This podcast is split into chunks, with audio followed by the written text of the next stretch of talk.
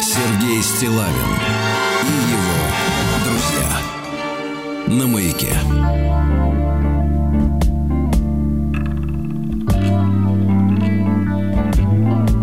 Tu sais, je n'ai jamais été aussi heureux que ce matin-là. Nous marchions sur une plage, un peu comme celle-ci. C'était l'automne. Un automne où il faisait beau. Une saison qui n'existe que dans le nord de l'Amérique. Là-bas, on l'appelle l'été indien, mais c'était tout simplement le nôtre. Avec ta robe longue, tu ressemblais à une aquarelle de Marie Laurencin. Et je me souviens, je me souviens très bien de ce que je t'ai dit ce matin-là. Il y a un an, il y a un siècle, il y a une éternité. On ira où tu voudras quand tu voudras. Et l'on s'aimera encore lorsque l'amour sera mort. Toute la vie sera pareille à ce matin. Aux couleurs de l'été indien.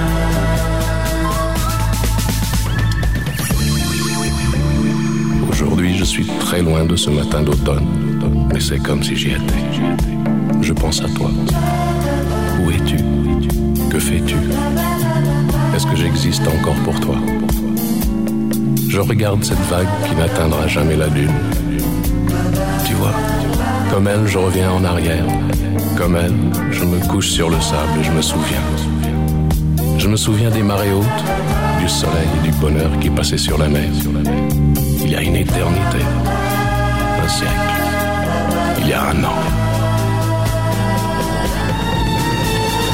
On ira où tu voudras quand tu voudras. Et l'on s'aimera encore lorsque l'amour sera mort.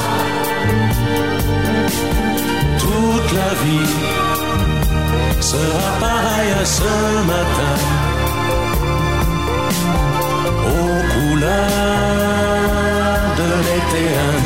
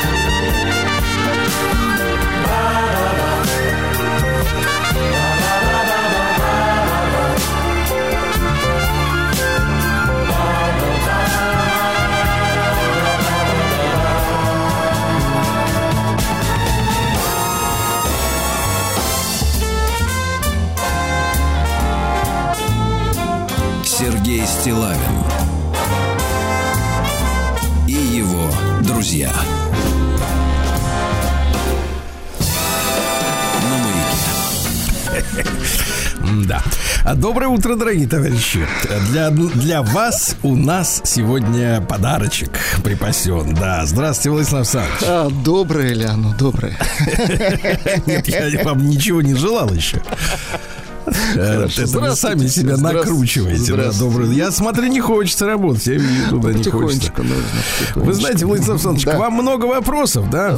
Значит, относительно отдыха в Сочи, где вы имеете прописку, я так понимаю, да? Вот. Вот спрашивать не хочется, потому что, вы знаете, судя по расслабленной музыке в начале часа, отдыхалось вам хорошо. А на работу вставалось плохо. Вот. И что вы нас, нам вас спрашиваете о том, как вам отдыхалось? Потому что нам еще противней будет, что вам было хорошо, понимаете? Конечно, да? конечно. Но хочу спросить, были ли какие-нибудь инциденты, э, может быть, в дороге, да, или лично с вами, или на кассе обсчитали? Ну, что-нибудь приятное ну, произошло. Что такое щекотливое. Ну, из приятного могу сказать, что, в да. принципе, как и в Москве, так, так себе работают навигаторы, и это правильно, чтобы Да, это хорошо. А всех. А куда вы что, родной город, что ли, не изучили? Нет, я-то да, но такси таксисты, понимаете, их там немного родных-то. Вот, если вы хотите спросить про количество людей отдыхающих, то, знаете, вот давайте так элегантно скажем, их там предостаточно. Ну, как скажите, а качество, качество человеческого материала. Вот я имею в виду, как бы, так сказать, женского. Вот оно вот. А, женского? Конечно. Э, ну, давайте я отвечу. Вашей терминологии, наверное, довольно раз, разношерстное качество. Разношерстное. Что, и не бреются? Ну, прекратите. Это отвратительно. Да я просто рад вас слышать. Что вы, я рад, что вы пришли. Вам, кстати говоря, пока вы были там, прислали стихотворение. Он должен был сразу же. Юра из Харькова. Представляете, какая жизнь у человека думает думает о вас, понимаете? Угу. То есть о вас думали люди, которым о вас думать не надо. Понимаете? Да, им бы о себе подумать, о родных, да. Но думают, и Юра в этом смысле молодец. Добрый вечер, Сергей. Вечером пришло письмо, несколько недель назад пришло. Да. А, вспомнил сегодня об отсутствии Владика. Кстати, то есть не сразу вспоминаю. Где некоторая есть задержка, да? Вот серия «Где Владик?» Там через 10 дней спрашивают, да. И зарифмовал небольшое посвящение вашему звуковику. Звуковик, прекрасно. А, значит, э, в, в тексте прозвучат слова, которые, в общем-то, в других несвободных странах могли бы вызвать, конечно, некоторую реакцию, но мы в свободной Резонанс. стране. Да. А вот, пожалуйста. Московской погоде сказавший пока на пляже свои прогревает бока. Лежит он у самого моря, его не узнаем мы вскоре.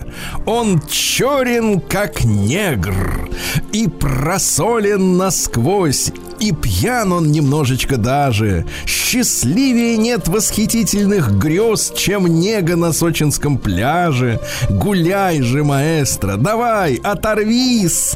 Да так, чтобы море штормило. А тут повсеместно обычная жизнь без моря скучна и уныла. Видите, вот какие Спасибо, строки. товарищ. Ну вы так отдохнули? Конечно. Сергей Стилавин и его друзья. Тут ведь, Владислав Санч, есть как бы для вас э, не то чтобы работка. Хочется, вы знаете, Сергей Валерьевич, чего-то вот такого человечьего. Вот. Соскучился я, соскучился, да, по-человечьему. По челове... Нет, человечьего у нас хоть как не знаем, куда его девать. Вот.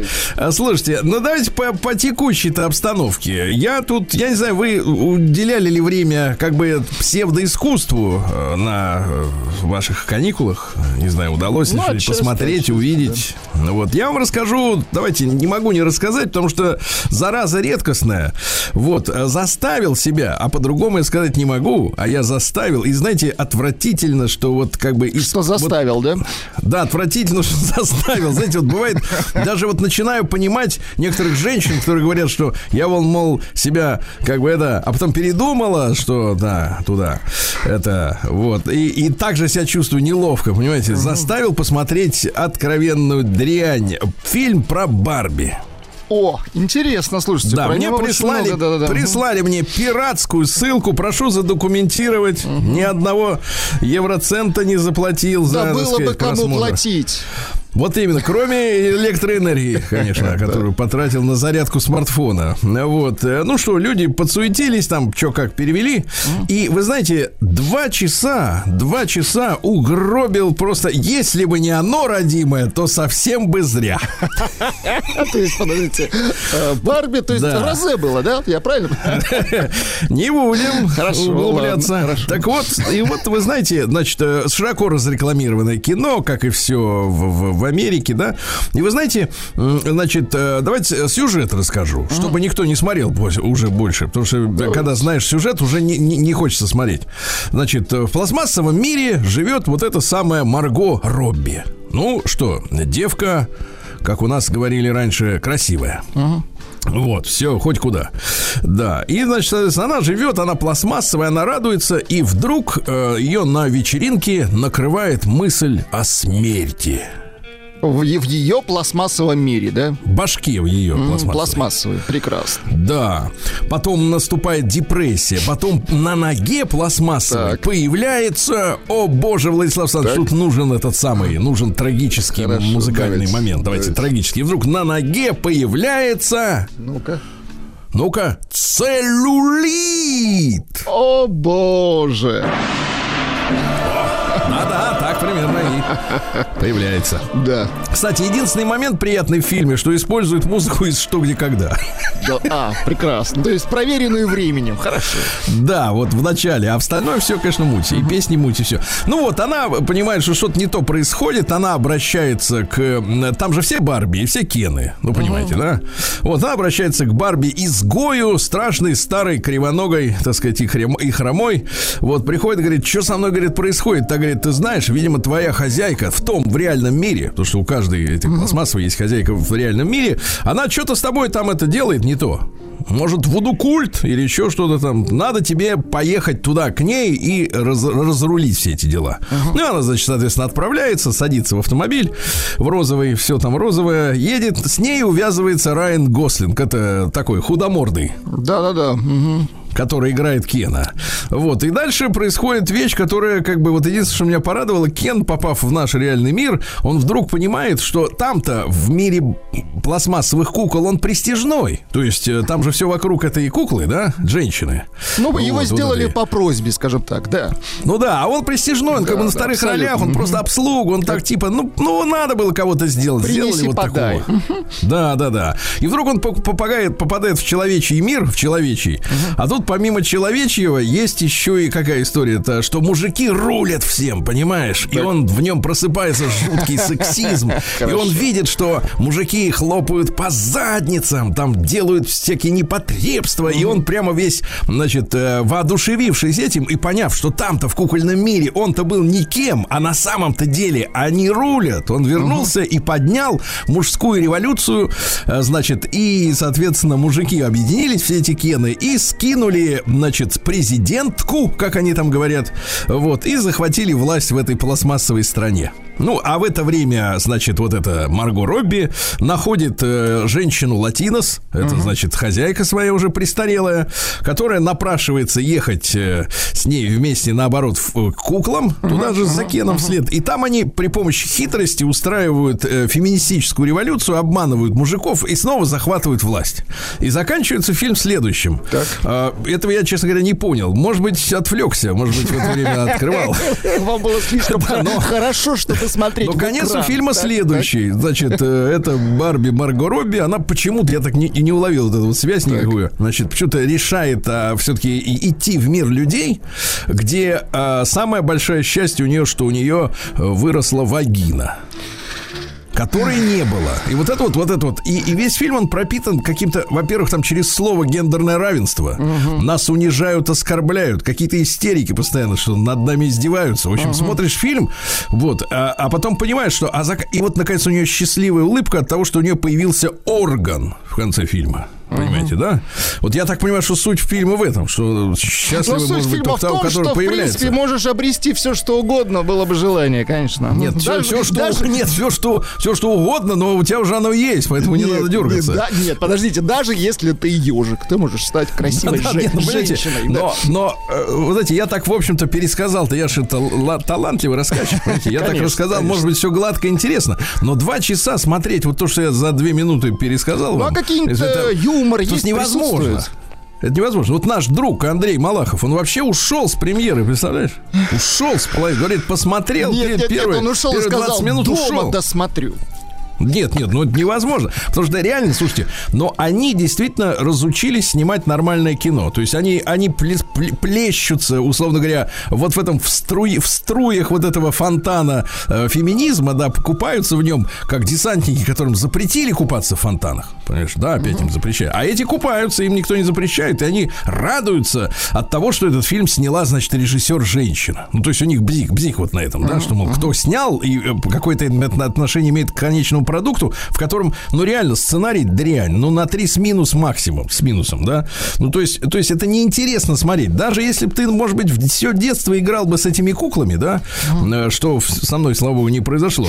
Но все равно вот эту муть, понимаешь, в которой отсутствует логика, сюжет, ну, как бы, вот какая-то пустота. Понимаешь, я вот, знаешь, чем сравню? Я сравню это с э, женскими тренингами, да, где женщинам обещают какие-то невероятные энергетические, как бы, какие-то достижения по окончанию тренингов, да, а, а на самом-то деле ничего не происходит, кроме у собственной веры в то, что что-то произошло. И так с этим кино. Абсолютная туфта, абсолютная, куда ввалено невероятно денег, которое собрало миллиард там или сколько уже по всему миру, да, вот, э, и благодаря тому, что, ну, сама, как бы, э, основа, да, эта кукла, она культовая, то есть в рекламу самой куклы вложено было за эти годы, там, сколько, лет 60 уже производит, да, столько миллиардов долларов, что по большому счету, вот, вот, собственно говоря, сбор этого фильма и есть отголоски тех рекламных вложений в, в рекламу самой куклы. Потому что фильм, ну, я не, я не представляю себе человека, который э, скажет мне, что ему этот фильм понравился и чему-то научил. А если, товарищи, найдется такая, которая скажет, что это обалденное кино, которое надо еще раз пересмотреть, то от такой, товарищи, надо бежать, сломя голову. Вот так.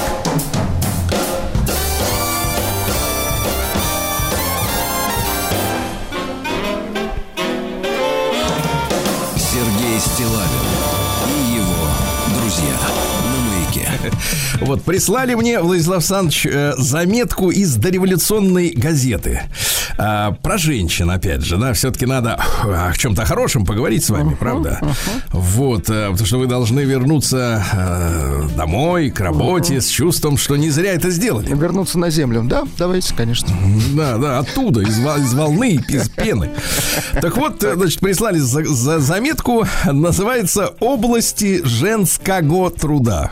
То есть эм, э, имеется в виду, что в каких сферах трудятся женщины. Желательно их Вот, э, использовать в каких сферах, Вот да? в этом фильме, о котором я вам рассказал, да, там же все время вдалбливается все время мысль, э, женщина теперь может быть кем угодно, никого не спрашивать ни о чем. Вот это вот постоянно на- на- насаждение, значит, вот этих вот всех, э, так сказать, э, императивов, во. О, молодец. О, Хорошо сказал. Даже не сейчас, помню, да. что это такое, но, Но, но, но крепко очень прозвучало, а этого достаточно.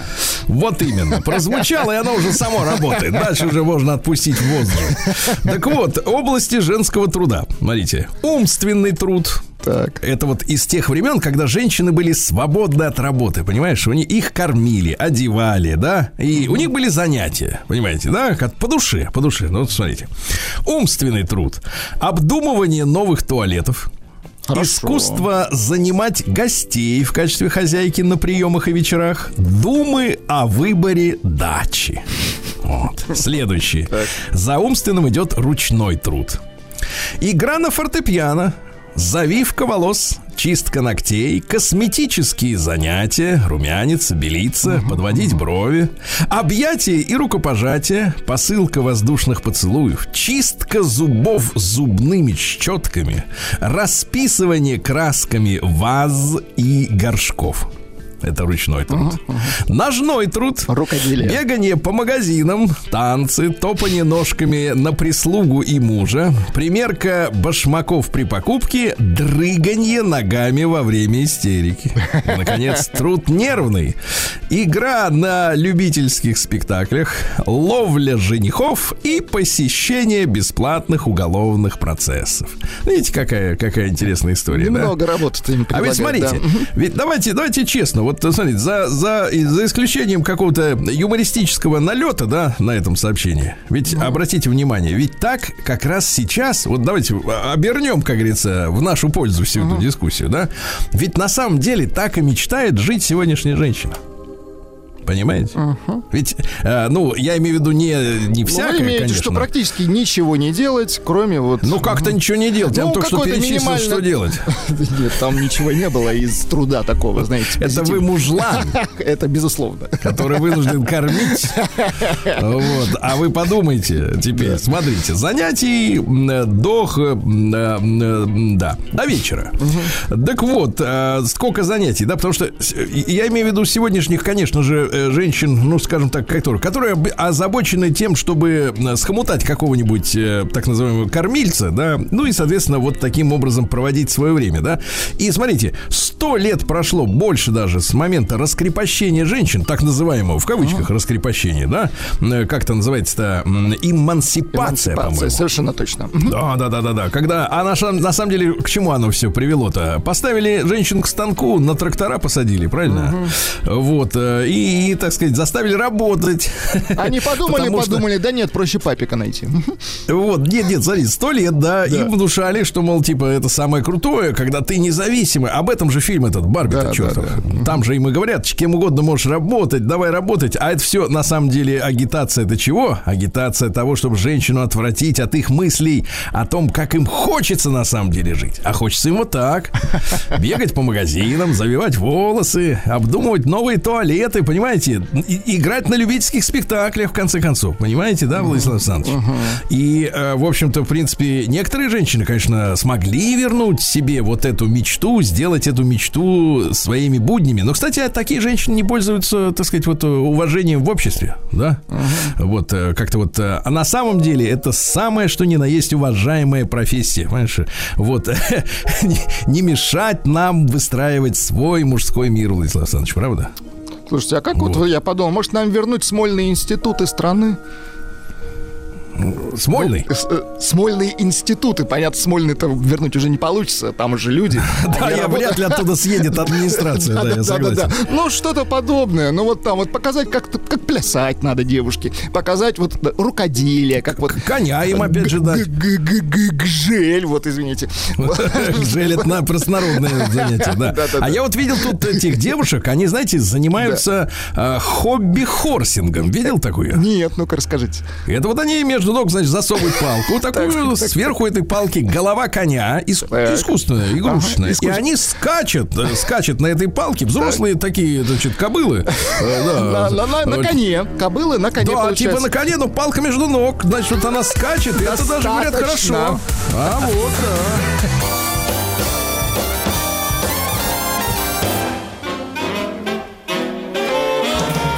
Сергей Стилавин Дорогие товарищи, сегодня у нас понедельник, 14 августа, Владислав Александрович, начался Успенский пост. Внимание, две недели, да. Сегодня также день управления К. Это управление по борьбе с преступлениями в киберсфере. Понимаете? Очень важно, да. Да. Вот, сегодня день памяти защитников Отечества в Абхазии. В 92 году пришлось сражаться за свое право жить на своей земле, правильно? Да. В Индии день памяти ужасов раздела. Дело в том, что, ну, вы же понимаете, когда-то Индия, это была вся Индия плюс Пакистан да, и да, еще да. несколько территорий вокруг. Англичане что сделали?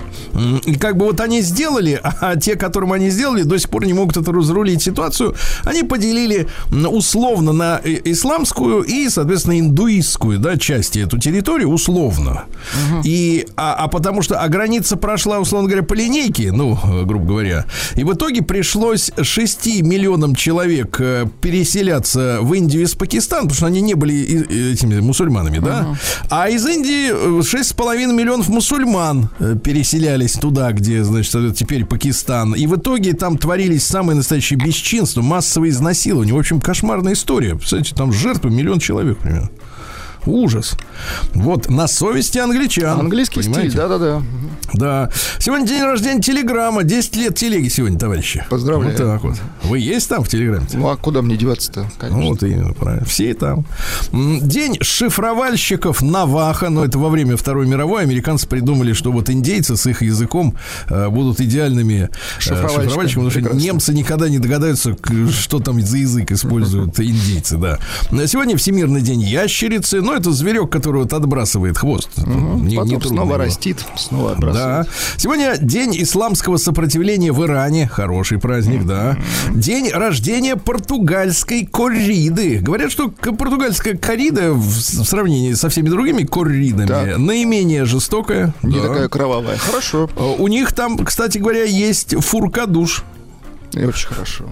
Фуркадуш, Фуркадуш это, это фамилия с плащом, с плащом, да, с плащом. А день э, сегодня сведения наколки, если у кого-то есть, так сегодня самое то, uh-huh. да. День воспаленного воображения, день выгула черепахи, это надолго. Ну и сегодня первый спас, он же медовый, он же маковый, он же спас на воде, понимаете, да?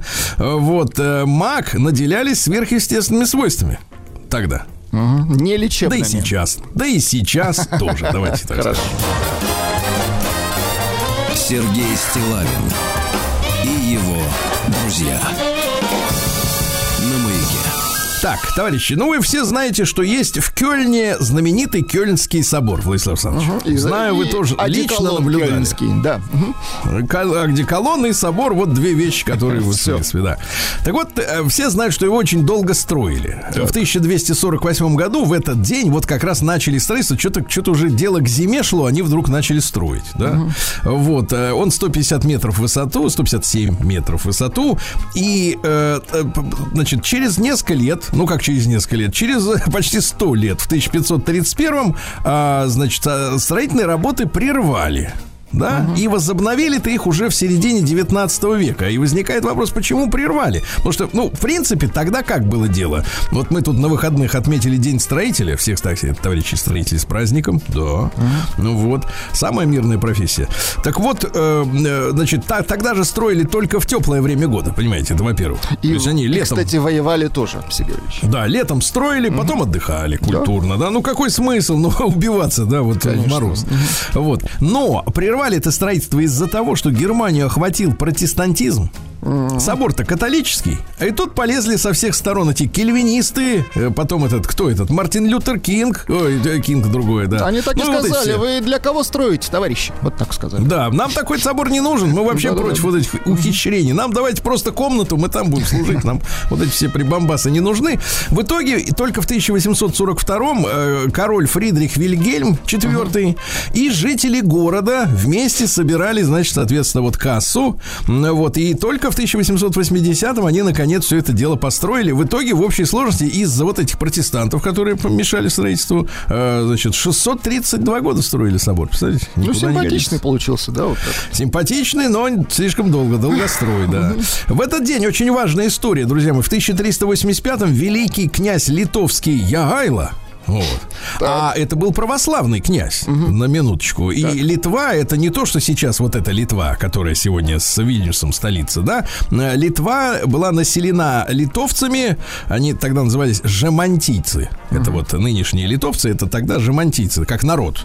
Русские, белорусы, ну то есть вот в принципе там даже, так сказать, жемантийцы были меньшинством. И причем у них статут, ну то есть э, государственная бумага об основании, ну, обоснование угу государства. По... Обоснуй, знаешь, вот эту тему. Обоснуй. Да, да, не обос... На русском языке написано. Все.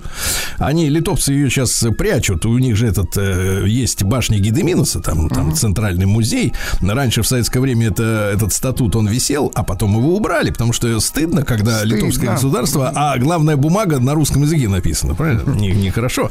Не так вот, а в этот день он заключил Кревскую унию, вот этот православный князь Сиегайло, с поляками. Угу. С поляками. Ему отдали, да. а ему отдали в жены красотку 12-летнюю польскую королеву Едвигу. Ну, э, девки в Польше, конечно, красивые, да? Угу. Вот, а он за, из-за этого предал свою веру. Их всех выкрестили, соответственно, в, в католицизм. Угу. Ну и все. И вот до сих пор вот эта вот ситуация, да, продолжается. В 1457 году в Майнце напечатан пластырь. Это первая э, книга, на которой были указаны имена издателей. Тут ведь какая история? Это же религиозная книга. Так, авторы это кто? Не они же, правильно? Там, там вот авторы были Фуст и Шафер. Ну, мало ли, да. ну, напечатали ну, и напечатали. грубо говоря, было указано издательство, Сергей Валерьевич. Да, это никуда не годится. Дед Гис, да. вы помните был? А тут? Ну, Дед Гис, ладно, ну что, хоть куда ни шло. Они хотя бы платили гонорар авторам, понимаете? А тут кому платить-то? Просто тупо наживались на библейских текстах. Ну. В 1727 году Александр Алексеевич Вяземский родился наш князь, э, генерал-прокурор, очень близкий был Екатерине II человек, угу. понимаете, да? Вот, э, помогал ей, когда она к власти приходила, вот. Ну, а потом что? Э, через его руки прошли все важные дела. Пугачева расследовал Радище, вот этот, э, который писал гадость всякую, да? Uh-huh. Вот, его называли главным кнутобойцем. Очень хорошо. Uh-huh. Кнутобоец, понимаешь, да? А Пушкин говорил, что домашний палач кроткой Екатерины, понимаете? Вот. Домашний. Такая Хорошо. вот история. Кнутобоец. Никита Такое забытое боец, слово, а звучит по-прежнему. Хорошо. Отзывается, да, в живых-то. Да. В этот день, в 1775-м, по царскому повелению ликвидирована Запорожская сечь. Вот. Ну, какая организация-то? Это вот э, казаки, да, mm-hmm. вот они там сами придумывали, как им там жить, к ним бежали беглые от, со всей России. Это, конечно, вот этот анклав был не нужен. Потому что документы полететь. не проверяли, не нужны они. Документ не проверяли, да. ведомость не вели, ну, в общем, и подтягивались вот это вот лихие люди, скажем так. Да, да, да. И вот с этими лихими-то, если бы они, может быть, сами жили как-то поспокойнее, да, не принимали бы к себе беглых, может быть, и протянули бы подольше. А так нет, конечно, не вышло ничего. Что у нас еще любопытного в этот день, товарищи, произошло? Произошло. Давайте. В 1867-м Джон Галсуорси родился. Uh-huh. А, вообще фамилия, конечно, произносится не так. А Я ну можно попытаюсь. Давайте, давайте. Гэлсворthi. Вот так. Датфу на них такой вообще. Вот именно. Наши пишут Голсуорси. Получше будет. Хотя тоже. Да, да, да, попроще. Но это вот писатель из серии, знаешь, вот что читать это невозможно, а вот если ты а как бы на полке держишь, да. то ты такой, к тебе приходят такие люди с сигарами, такие уважаемые богачи приходят, да, с зарплатой от 100 миллионов долларов в месяц. Такие приходят, смотрят, о, ты читаешь Голф Вотты. Вот, ты такой говоришь, вот, да, е Yes, yes. И, в общем, ты супер крутой чувак. Ну, понятно, сага о форсайтах, это, значит, и, э, такая хроника, грубо говоря, uh-huh. великобританского, да, так сказать, э, недемократического образа жизни, скажем так, недемократического, да? Цитат какие? Цитаты, кстати, интересные. Писать должен лишь тот, кого волнуют общечеловеческие и социальные проблемы. Угу. Хорошо. Понимаете? Если, Если не тебя волнует, ничего вот... не волнует, так и помалкивай. Да? Вот сегодняшние писатели, нет, я смотрю, вот да. такие полуписатели, давайте, эти, которые сценаристы, например, да, они летают бизнес-классом в самолетах, я смотрю, их точно не волнует, вот судя по фильмам, Этих которые волнует выходят, только кэш. Вообще не волнует никакие его социальные проблемы, да. Э, дальше, про Россию измышлял, представляете? Русский характер – это непрестанные приливы и отливы. И чисто русское словечко «ничего» хорошо выражает фатализм этих нескончаемых колебаний. Ишь ты, изучил И, наконец, нас. интересовался, видишь, да, для русского материальные ценности и принципы, за ними стоящие, значит слишком мало, а чувства и выражения чувств слишком много. Видите как? Да, да, да. Вот, э, в этот день что у нас? В 1877-м э, в Америке законом впервые ограничен отстрел канадских бизонов с движущихся паровозов. Начали за, э, заканчиваться без С паровозами они за, завершили, потом появились вертолеты. Они с вертолетов стали, значит, охотиться. Да, всех почти отстреляли. Э, Вот, э, что у нас? В 1886-м Артур Демпстер родился. Это канадский физик, который первый построил масс-спектрометр, а потом и масс-спектрограф, и который в 1935-м открыл уран-235. Понимаете? Ничего молодец. Да, да, да. Он обнаружил, что молодец. Сначала он э, уран-то стоял на службе у демонов, американцев. Понимаете? Ну, все-таки Ну, потом уже мы, а так бы и... потом мы построили свой, и уже э, атом за- заслужил куда надо. А, То есть кому надо, да. Вот, э, что у нас? В 1888 американский инженер Шелленбергер, немец. А вы, кстати, слушайте, знаете такой прикол, что однажды в американском конгрессе, это на тему немцев в Америке, проходили слушания официальные, это еще в начале 19 века, Пушкин был жив, э, слушания о том, каким должен быть официальный язык Соединенных Штатов Америки. И с перевесом в два голоса победил английский. А если бы не эти двое чучел, был бы немецкий. Представляешь, Штатах? Да вы что, очень Реально. Тима. Да. Да, потому что там немцев э, пруд пруди. Много, о, конечно. Шелленбергер, американский инженер, это я что-то напомнил мне. Шелленбергер а, запатентовал электрический счетчик сегодня, да? Ну а потом безвестные мастера придумали, как заставить его крутиться в обратную сторону. Как правильно? заставить его не Чтобы крутиться. электрокомпания была должна потр- потребителю. Да, да, да. Это уже наши изобретатели.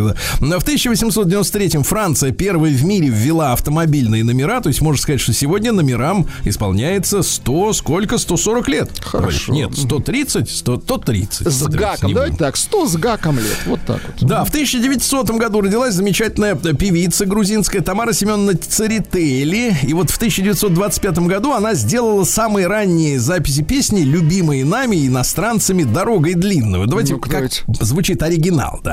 Дорогой длинною, свободы лунною, За песней той, что вот даль летит за меня. И с той старинною, за всеми сторунною, Ну, романс такой. что подать Хорошо, что вы тонко чувствуете искусство, да. Сергей Стилавин На маяке.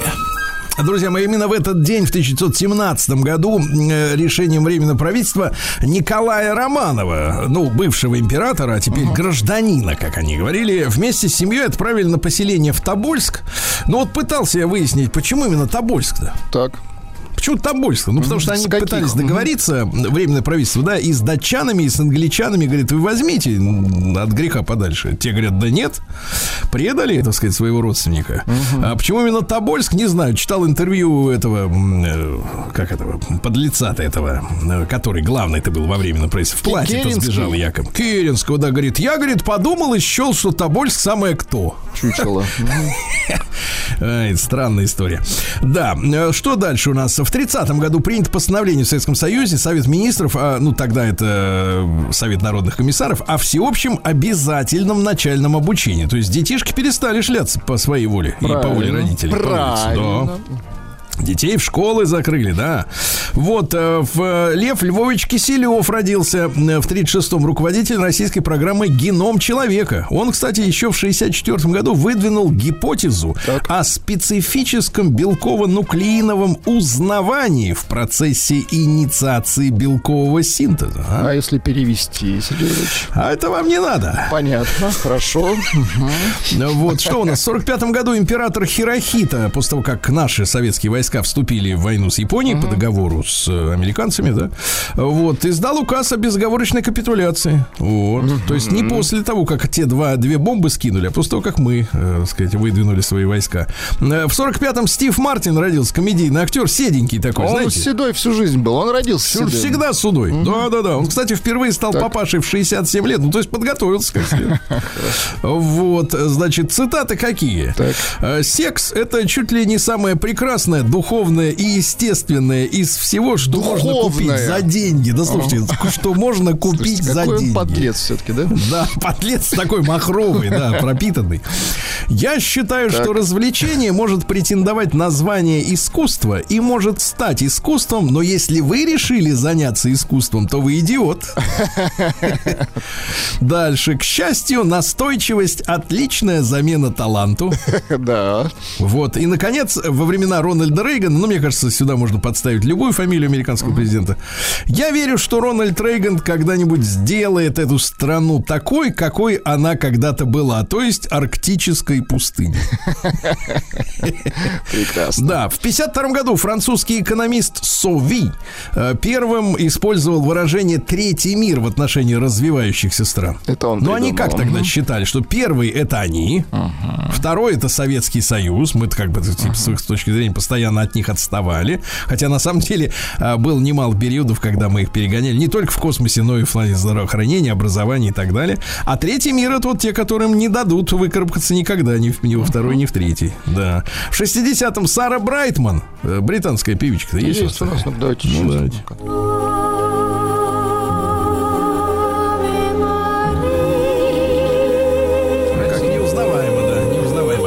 Есть люди получше поют этот трек, да. В 66-м году Холли Берри родилась. Помните, там в 2002 году-то все с ума сходили. Ну, она Господи, с- наконец-то симпати- чернокожей дали Оскара женщине. Симпатичная. Хотя, она вот, как, как актриса, ну, не знаю, слушайте, ну... Что? Ну а чем играет? Кон- Чем Нет, играет, вот да. чем она играла, мы как раз знаем. Да, да. Вот, э, в 69 году в Северную Ирландию ввели британские войска, чтобы прекратить столкновение между протестантами и католиками. Э, Вот, ну, до сих пор там напряженная ситуация. Бахрейн в 71 году провозгласил независимость после 110-летнего э, существования в качестве британской колонии. Бахрейн это остров. Да? А что у них там есть хорошего? Ну что, военно-морская база американская, естественно. Там сидит. Потому Они что с острова проще всего. да, с базы Да, независимые. да, да. Мгм. Там, в принципе, живет полтора миллиона человек, из них 45% это иммигранты из всяких там стран других мира, да, в том числе из Европы. Кстати, тут э, выше видел новость нехорошую. Раскрыли банду, которая переправляла несовершеннолетних девочек из России туда в качестве секса-рабынь. Ужас как. Именно в Бахрейн. Да, да. Продавали по цене от 7 до что-то вроде как ну, не 14 надо тысяч долларов. называть. Мгм. Мир- Нет, цены называть надо, чтобы понимать, значит, э, их там запугивали, наркотики, Ну, ужас, все дела. в ужас, общем, конечно. н- н- накрыли шестерых бандерш, которые этим здесь занимались. В каком конкретно регионе неизвестно. Ну, наверное, подойдут, так сказать, сведения. А в 79 году родился Денис Александрович Лебедев, замечательный наш чемпион мира в первом тяжелом весе. Кстати, живет и трудится в Чехове. Вот, понимаете. А, сосед ваш. Да, Хорошо. Конечно, горжусь, да. Вот дальше. В 80-м году во время забастовки на судоверфи имени Ленина в Гданьске, в Польше, ну вот, из-за очередного повышения цен э, на продукты питания, ранее уволенный за антиправительственную деятельность э, электрик Лех Валенса, э, вот, через заграждение перелез, присоединился к забастовщикам. Он был, кстати, агентом местного КГБ по кличке Болик, да, вот, э, то есть состоял на службе и там, и, и там, и сям. И что самое интересное, мы же теперь понимаем, почему Польшу действительно лихорадило периодически от вот этих м, повышений цен на продукты питания. Потому что поляки еще в 50-е годы, в отличие там, соответственно, от раннего Советского Союза и других стран, кстати, Восточной Европы, они не перешли на колхозный, колхозный метод ведения хозяйства сельского.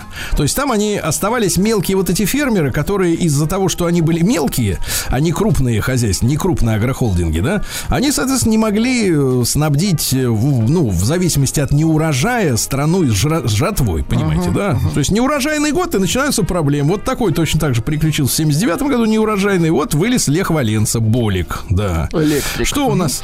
Да, что у нас еще интересного, товарищи? Ну, в этот день, в 85 году, за 47,5 миллионов долларов, ну, для 85 года это, наверное, сейчас прям миллиард, да? Вот. Майкл Джексон купил права на все песни Битлов. Да. мгм, помню. Очень, говорит, хочу, чтобы они все были мои. Хотите Да. послушать?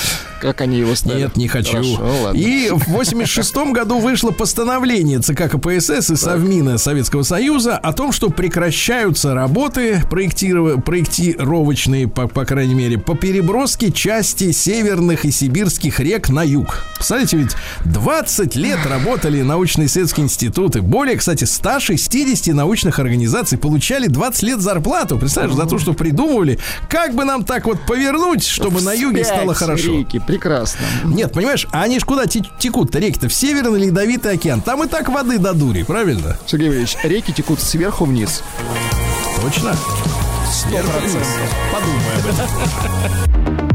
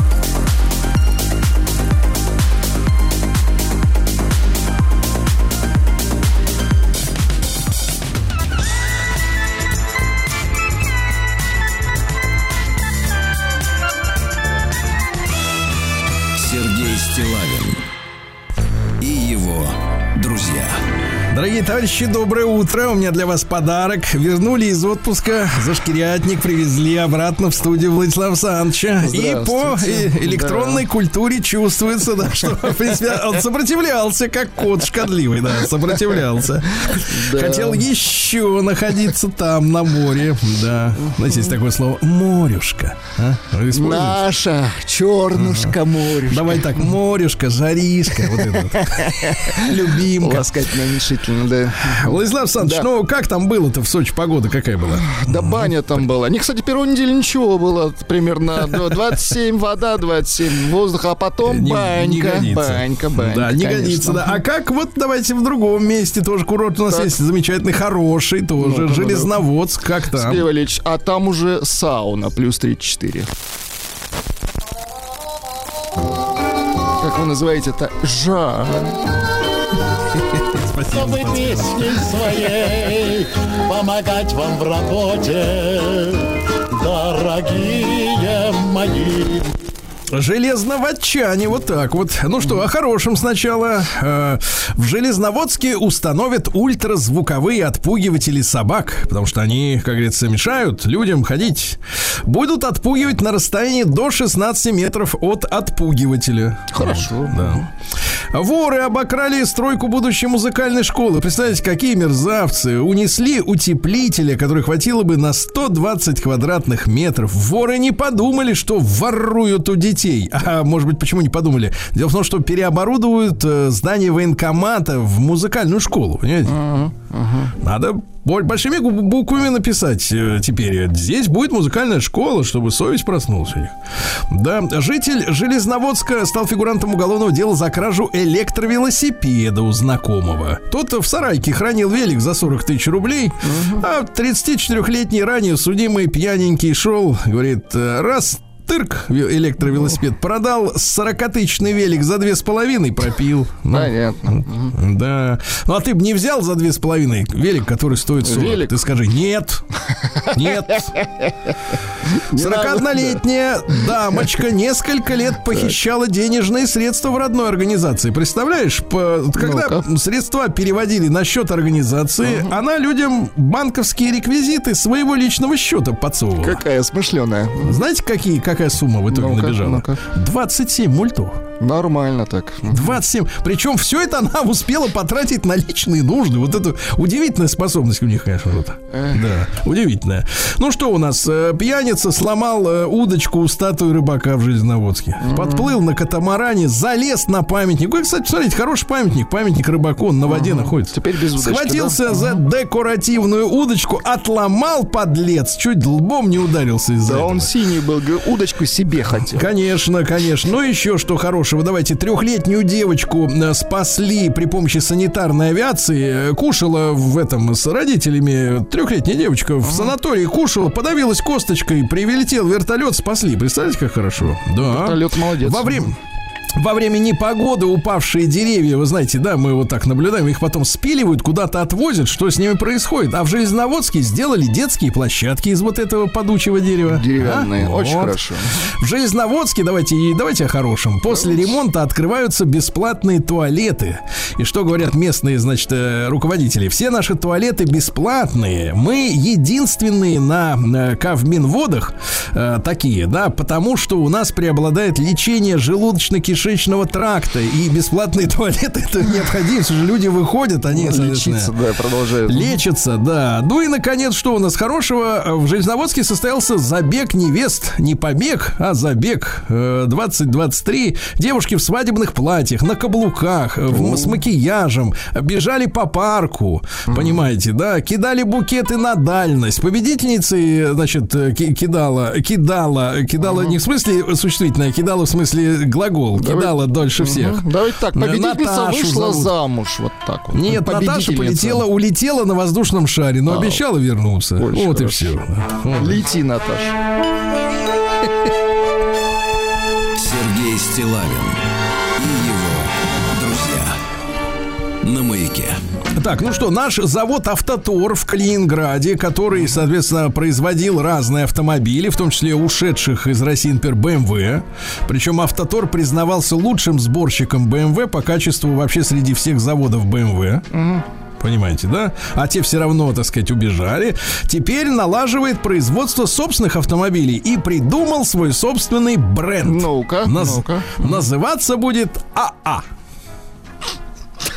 Не надо смеяться. Это ну, Амбер Ауто. Амбер. Ауто. Амбер это янтарь, понимаете? Да? красиво, действительно. Вот, хорошо, да. Дальше что у нас? Актер Лавров, но зовут Федор, я помню Кириллов, Федора не помню, но неважно, сравнил человечность Дарта Вейдера и Кощея Бессмертного. Актер считает Кощея злодеем со своей правдой. А вот у Вейдера правды нет. Нет, абсолютно.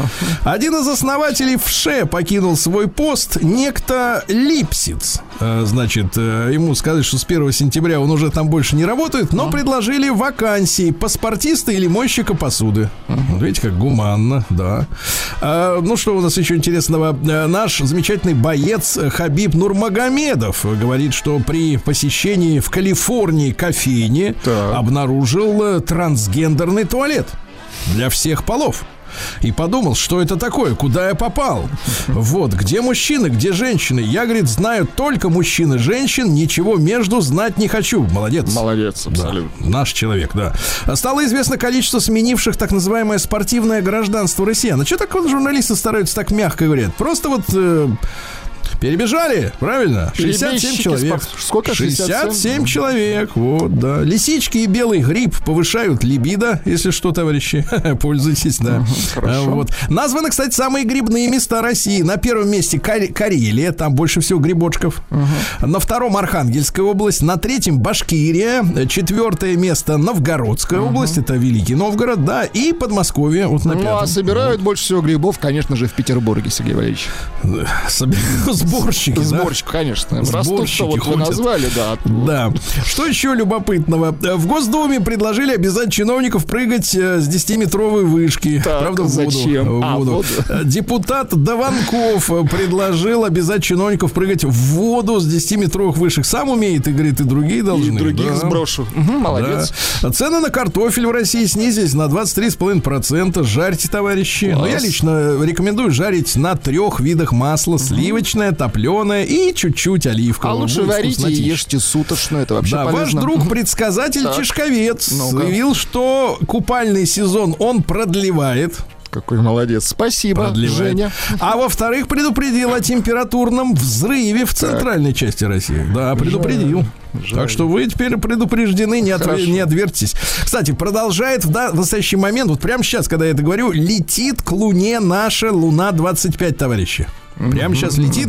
А в следующий понедельник должна, по всем нашим расчетам, ну не нашим, а ЦУП, э, значит, приземлиться, прилуниться, извините, прилуниться на Южном полюсе, где еще не ступала нога, так сказать, Нога, да. вот, э, Лунохода. робота. Робота, да. Вот, прекрасно. Э, Доктор Мясников перечислил причины синдрома беспокойных ног. Знаешь, вот сидит, а нога трясется. Ну-ка, Да? какая причина? Магния и железа не хватает у бедолаги. Хорошо, Магния ешьте железа, да. гвозди. Да, турист, туристам а, Анапы посоветовали не приближаться к дельфинам. Говорят, могут чего заиграться и вас боднуть. Боднуть. И, наконец, популярное у россиян блюдо вышло на пик стоимости в этом году. Оказывается, самое главное блюдо у нас это порция пюрешечки с котлетками. Теперь стоит э, 254 рубля. Понимаешь? Картошка-то подешевела. Кусается. Нет, кусается. Кусается, котлетка котлета кусается. кусается, а не картошка. Да, ну и наконец, смотрите, психолог раскрыла причины частых болезней детей в семье. Говорят, все время болеет, каждый месяц болеет, в детский сад пойдет, болеет. Так вот, оказывается, всему причиной не детский сад, товарищи, а неспокойная атмосфера в семье. Неспокойная атмосфера. Мамочка когда на нервах, папочка на нервах, бабуля на нервах, и ребеночек болеет. Ребенок-псих. Вот именно, и больной, да, и больной, да. Ну и, наконец, что у нас интересного, давайте, товарищи. А вот, пожалуйста, депутат Бессараб из Госдумы. Тот предыдущий предлагал с вышки прыгать, а Так, а этот этот? предлагает, э, эта женщина, Бессараб, да? Светлана, предложила сократить рабочую неделю с 40 до 36 часов. Говорит, посмотрела на международный опыт. Там сократили, производство, производительность труда улучшилась, увеличилась. Давайте сокращать, а? Сергей Ильич, я за. Давайте сокращать. Ну вот и все, и порешали. Завтра не будет меня. Без любимого Владули. Да. Ну что у нас э, за границей-то? А вот нет у женщин, у женщин, да, смотрите. Э, Виктория Лопырева, красавица наша, да, рассказала, каких мужчин предпочитает ее внутренний ребенок. Ну, каких ребенок предпочитает. Вообще звучит Знаешь, что в жутко. нас- Ребенок в нас оказывается- мужчину. Он- В нас, оказывается, живет внутренний ребенок и внутренний взрослый. И они друг другом бодаются, не знаю, кто кого победит. Так вот, Лопырева призналась, что ей всегда нравились там мужички помоложе. Помоложе. Ой, трудно ей будет еще через лет 10-20. Ой, Да, трудно. сексолог назвала неожиданный минус увеличения губ. Оказывается, девушку с увеличенными губами могут не так понять. У Бритни Спирс нашей многострадальной, видишь, не забывая про нее, из-за ботокса опух лоб и обвисли веки. А? Вот. жалко ее, да. Да, да, да, жалко. Врач-гинеколог назвала неожиданный способ повысить либидо у женщин. Если нет грибов под рукой. грибов, Белый да? гриб и еще какой-то там был. Мгм. Или с птички, да. Да, то надо читать любовные романы, от этого повысится. От сих до сих. Хорошо. Чтобы восстановить женскую сексуальность, другой сексолог порекомендовал составить список того, что не нравится в сексе. А если список э, со- состоит из трех букв? Как быть женщине? Из трех букв все. Ну, хватит. Все. Что А ты о чем подумал? Я все. Назвали специалисты недопустимые для хранения в ванной вещей. Вещи назвали, например, Так. в ванной не должно быть картин. Да ладно, какие у кого картины в ванной? Картины, если ванна 500 Мы хотим метров видеть квадратных. картины. Вот так кто-нибудь, знаешь, и Да, и моется. давайте еще пару. Ну, во-первых, ламинированные брови э, выдают плохой вкус у женщины. Плохой вкус не бровей, а в целом. В целом. Плохо, так сказать, да. Ну и давайте перейдем к капитализму. Ламинат соскребать с бровей, да. Новости капитализма. Вы представляете, что произошло в Австрии, товарищи? Ну-ка, в ну-ка. городе Кремс андер Данау. Данау это Дунай по-немецки. А, Это самое из пачки с э, бананами в- бразильскими вылез паук, укус которого вызвал у покупателя длительную и болезненную эрекцию. Кошмар. Несколько часов. Вы, кстати, и говорят, что это побочный эффект. трясло, побочный так. эффект, побочка. Да, замучился бедный. Дальше, что у нас любопытного? Пожарная собака на гольф-каре сбила четырехлетнюю девочку в США. Ничего себе собака. Звучит отлично. Собака вспрыгнула в гольф-кар, уселась на педаль газа, штука эта поехала, сбила девочку, представляешь, пожарная. со- Сзади бежали пожарные, говорит, стой! Пишут наши слушатели, что есть одна ванная в нашей стране, в которой висят Так. картины. Это ванная Никаса. Ладно, Я тоже хотел себе такую. а, Да, но да, вы Что у нас? Чрезкожная электростимуляция поможет избавиться от храпа и апноэ Хорошо, во сне. хорошо. Вот. Ну, то есть тебя датчиками заклеивают, а ты и молчишь. пуляют, пуляют током, а ты молчишь, что у тебя рот занят, ты храпишь. Да. У мужчины с длительной ковидлой, вы представляете, может изменяться цвет ног. Кошмар какой. Вы посмотрите на своих, То есть такой, то есть сейчас Да. посмотрю, а там... Бывший президент Южноафриканской республики Зума по приговору суда явился в тюрьму, и его не пустили, говорят, нет мест. Завтра на Украине- кто выйдет, да. Да, на Украине полицейским разрешили конфисковывать машины без привлечения понятых. Да некогда, правильно? Время деньги. Да. Вот, шесть мужчин в Турку, в университете Турку, это Финляндия, получали оргазмы в аппарате МРТ ради науки. Вот, выяснили, Так, выяснили, так. смотри, им трудно было оставаться неподвижными, да, но выяснили, что мозг мужчин, это исследовали при помощи МРТ, как раз выделяет во время, так сказать, вот этого, так сказать, всего дела опиоиды. Опиоиды, ничего себе. Опиоиды, да. вот. В Германии мужчина затушил пожар автомобиля с пассажирами при помощи восьми бутылок пива. Вот, видите? Молодец. Да. А представили компьютерную мышь, которая крепится на пальце. Ну, типа кастета выглядит. Мгм, Прикольно. Видите, да. Ну и что еще? Давайте парочку любопытных э, сообщений. Во-первых, ученые выяснили, о чем говорят расширенные зрачки после спортивной тренировки. Оказывается, если зрачки расширяются, значит, э, работа мозга улучшилась во время спортивной тренировки. зрачки, скривящие, говорят об удивлении человека. Ага. И, наконец, нудисты в Каталонии так, так, так. запустили кампанию против одетых туристов. Дело в том, что э, одетые туристы рассматривают нудистов, смеются над ними, делают фото для социальных сетей. Это неприемлемо. Очень Ясно? хорошо. Каталонские нудисты.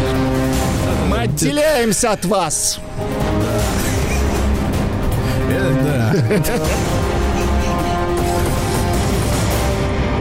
Россия криминальная.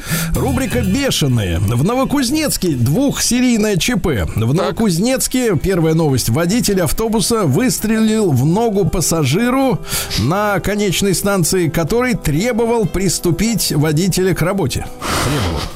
После этого водитель сел за руль автобуса и уехал, так и не забрав пассажиров с остановки. Дальше продолжение. Водитель автобуса, простреливший ногу пассажиру, сообщил, что у него был перерыв, а тот, который требовал, он матерился. Вот, уголовное дело, да. Отвратительно.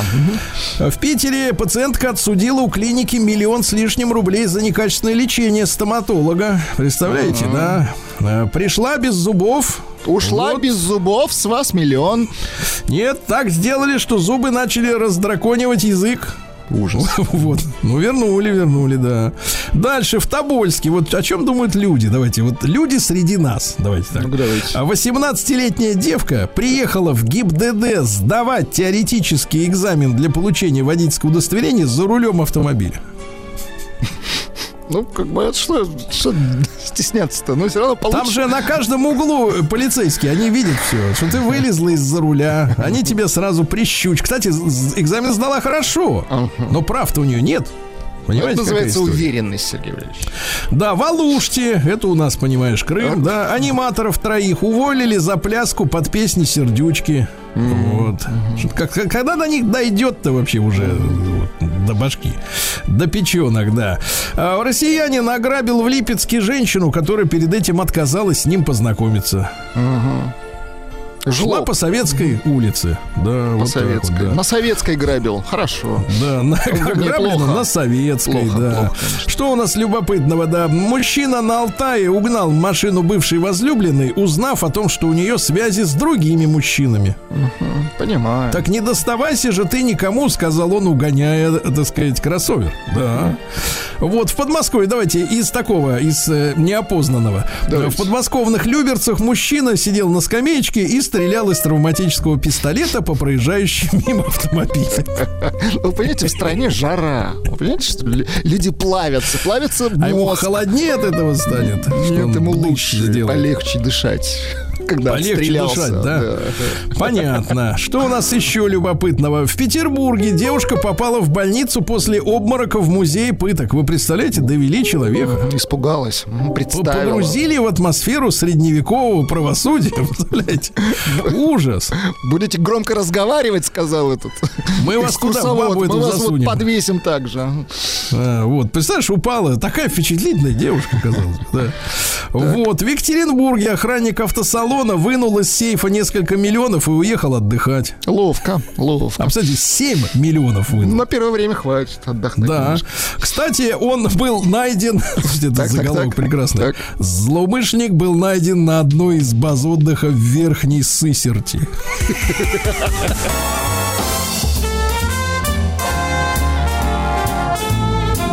Сергей Стилавин и его друзья.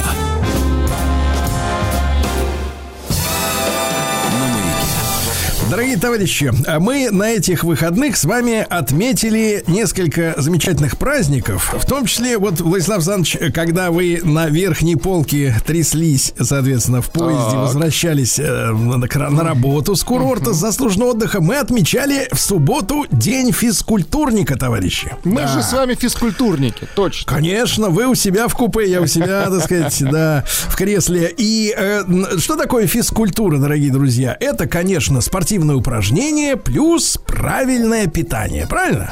О, да. И сегодня хочется разобраться э, с этим самым правильным питанием, потому что физкультура должна со- сопровождать человека не только в день физкультурника 12 августа в этом году, а и каждодневно. С нами Леонид Алексеевич Остапенко, заместитель директора по науке группы компании Iron Man, э, член Ассоциации международных спортивных наук, автор книг о спортивном питании и похудении. Леонид Алексеевич, доброе утро, здравствуйте. Доброе утро, уважаемые ведущие, уважаемые слушатели. Я Да, готов спасибо ответить большое. на ваши вопросы. Да, спасибо большое, что вы с нами сегодня в прямом эфире. Леонид Алексеевич, ну вот э, заходишь в любой, как говорится, торговый центр, обязательно видишь там островок, киоск или даже целый магазин под названием Спортпит. Там банки разные, э, капсулы, таблетки, порошки, напитки. Вот все это там продается, да. Я понимаю, что есть у нас все-таки спортсмены, да. Вторая группа это те, которые вот э, качаются, вот эти кач, качки качаются, да, а физкультура все-таки это вот э, несколько особняком стоит. Это все-таки для здоровья, для себя, не для достижений, да, каких-то внешних или, э, сказать, публичных, да, это для здоровья именно в первую очередь. Вот, Леонид Алексеевич, с вашей точки зрения, а, э, ну, давайте так, э, сначала так, э, как надо перестроить свое обычное питание, свой рацион, да, чтобы он был максимально этот рацион благоприятен занятиям физической культуре, с вашей точки зрения? Ну, во-первых, давайте поставим точки над «и» некоторые. Физическая культура в целом, она включает в себя и спорт, в том числе спорт высших достижений. Просто спорт высших достижений – это высшее проявление физической культуры. То есть, в общем-то, одно от другого мало чем отличается, разве что тем, что э, спорт ставит перед собой соревновательные задачи, а физическая культура таких задач не ставит. И это здорово, так сказать, меняет подход к обеспечению этой деятельности. Да. А основным инструментом обеспечения этой деятельности в энергетическом и пластическом смысле является, разумеется, питание.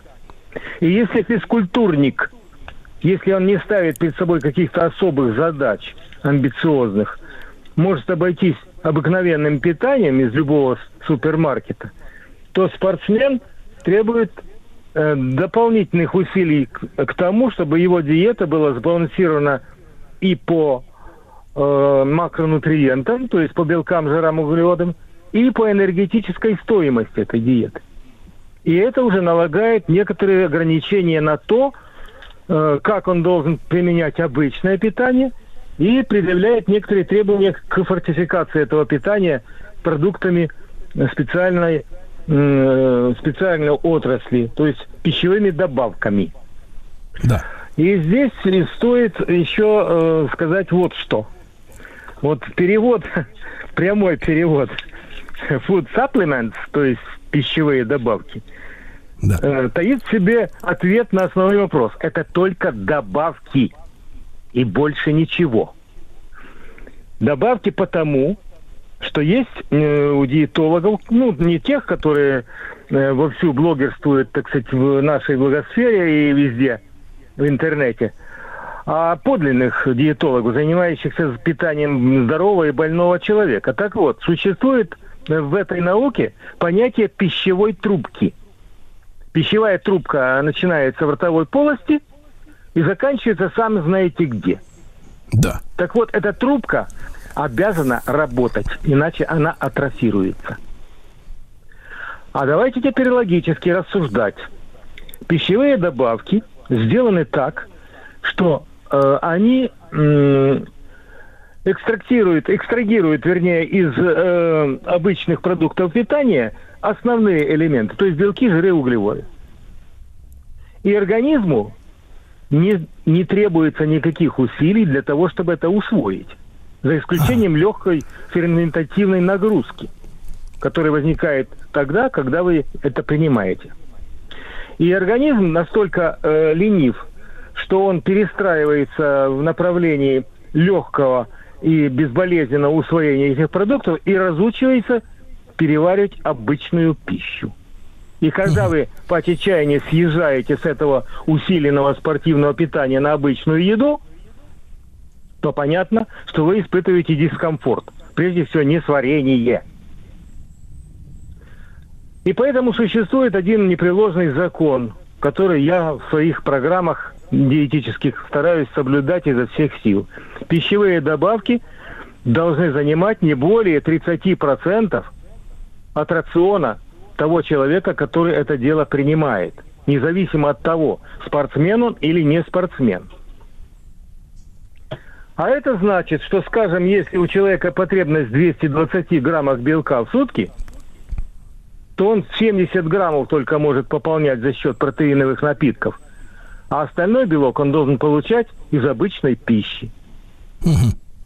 И это справедливо не во всех случаях. Конечно же, на острых фазах соревновательной подготовки доля протеина может возрастать и выше, но это эпи- эпизод в питании, во всем рационе. Э, А эпизод не оказывает особого влияния. То есть с эпизода организм легко съезжает в обычное русло. Так что Но этот закон действует. И те люди, которые стремятся, скажем, изо всех сил эти банки покупать и э, по- э, сплошь и рядом, так сказать, применять их во всех случаях, независимо от того, как они питаются в целом, добиваются только одного. Извините, я немножечко буду натуралистом. Они писают очень дорогой мочой. Вот и все. Весь результат. Поэтому э, для того, чтобы вы питались правильно, своих собственных знаний вам явно будет недостаточно. Там ответственно заявляю, потому что люди, приходящие ко мне с проблемами э, в своей физической подготовке, как правило, строят свои диеты на том, что они вычитали где-то случайно, так сказать, в ненаучных источниках, или существует такое понятие бро-сервис, бро-сайенс, вернее. То есть это, знаете, ну такая подвально-подпольная качал, э, качковская наука, где они полагают, что они все знают. На самом деле они мало чего знают. И те, которые вовсю пиарятся в интернете, как правило, спекулируют на самых острых и на самых, э, казалось бы, не- не- неразрешимых проблемах. Ну, например, потеря веса там и так далее, и так далее. Хотя потеря веса и потеря жира – это разные вещи. И в этом надо разбираться хорошенько. Потому что потерю веса я вам лично могу гарантировать пару килограмм в неделю элементарно. Просто перестрою вашу диету. Но это будет потеря воды, а не потеря жира. Мгм. Леонид Алексеевич, Вот на этом- а вот такой, э, зло- да, злободневный вопрос э, да, достаточно часто у всех этих самодеятельных, да, пропагандистов э, здорового образа жизни и похудения звучит такая мысль, что главный враг человека это сахар. Вот не будет в рационе сахара, будет человек сам жир тогда добывать из самого себя, переделывать в сахар, и все будет, э, м, э, так сказать, очень хорошо. Как вы, как специалист, как автор книг о спортивном питании и похудении, относитесь к вот этой к пропаганде отказа от именно от сахара? Ну, сахар сам по себе, конечно же, он э, является неким, э, так сказать, врагом. Э, То есть белая смерть, она не, не зря, так сказать, э, объявлена, э, так сказать, э, во всех странах, потому что, в к примеру, э, вот э, Британия, например, там около 60 килограммов сахара в год на человека приходится. Я когда это обнаружил, так сказать, эту, эти данные в научной литературе, я, конечно, удивился и пытался понять, сколько наша семья принимает сахара в год. Оказалось, где-то всего около 5 килограммов за год. А сахар опасен вот чем. Поскольку это сахароза, Да. то она достаточно обладает достаточно высоким глицемическим индексом. Есть такое понятие, которое характеризует скорость превращения любого углевода в глюкозу, которая может, э, так сказать, поступить в кровоток из э, пищеварительного тракта. Потому что в пищеварительный тракт не сахар поступает, вернее, в кровоток, а поступает глюкоза. С помощью всевозможных ферментов сахар обыкновенный пере- э, обращается в глюкозу, и та уже поступает через стенки кишечника, так сказать, в в кровоток. Так вот, чем выше глицемический индекс, тем выше ответ на э, всплеск уровня глюкозы в крови со стороны инсулярного аппарата. То есть инсулин впрыскивается в кровь для того, чтобы транспортировать эту глюкозу в две точки. Только в две. Первое – это клетки организма, где он запасается как гликоген. Это глюкоза. Источник энергии для мышечных сокращений. И вторая точка – это жировое депо. Так вот, если у вас не было нагрузки и мышцы ваши не истощены по гликогену, то все, что вы съели сладенького, будет депонироваться как жир. Вот в этом, собственно говоря, опасность сахара. Но если вы принимаете его в умеренных количествах, то такой опасности не возникает. Вот и вся история.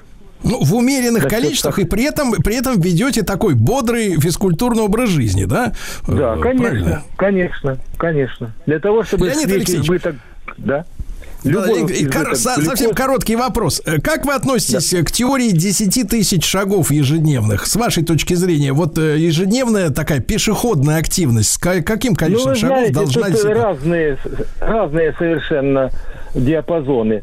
Э, Вот это 10 тысяч шагов, э, так сказать, когда-то было предложено японскими исследователями. Вот я буквально недавно обнаружил э, данные британских э, ученых, что 5 тысяч вполне достаточно для того, чтобы вы обеспечивали некую ну, стабильность сердечно-сосудистой системы, которая, в общем-то, э, нагружается и поддерживает свою работоспособность. Но, по сути, э, каждый человек должен определять эту дозу сам. Ну да.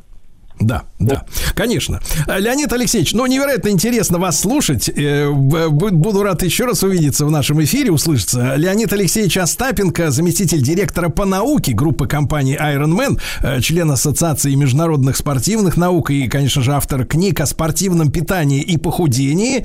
Э, Я напомню, друзья мои, что в субботу мы отмечали, как следует, День физкультурника, да? И запомните, друзья мои, пищевая трубка должна работать у вас у каждого.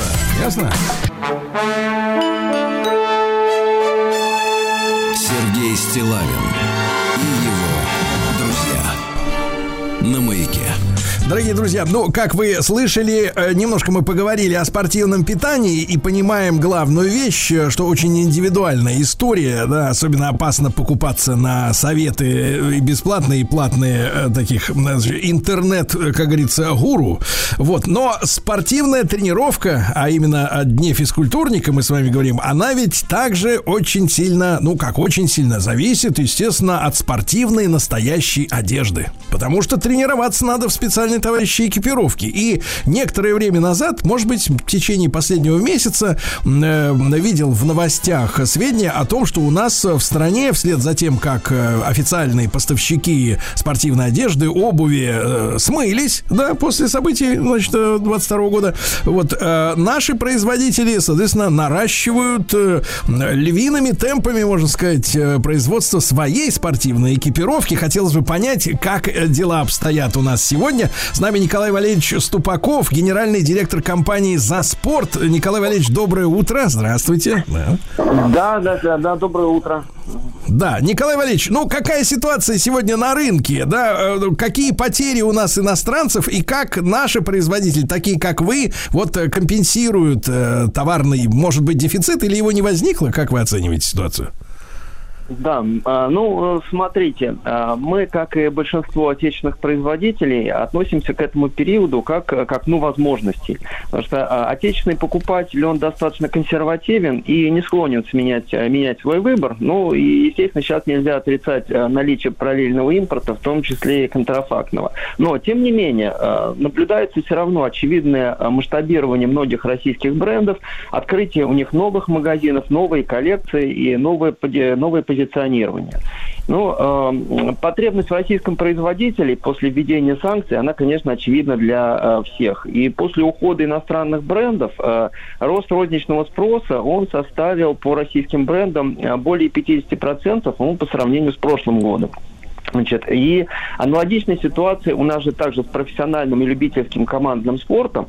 Ну и мы, как э, за спортом, получаем э, очень много обращений от российских спортивных клубов, которые в ситуации э, ухода иностранных спортивных брендов, они просто испытывают трудности с экипировкой на будущие игровые сезоны.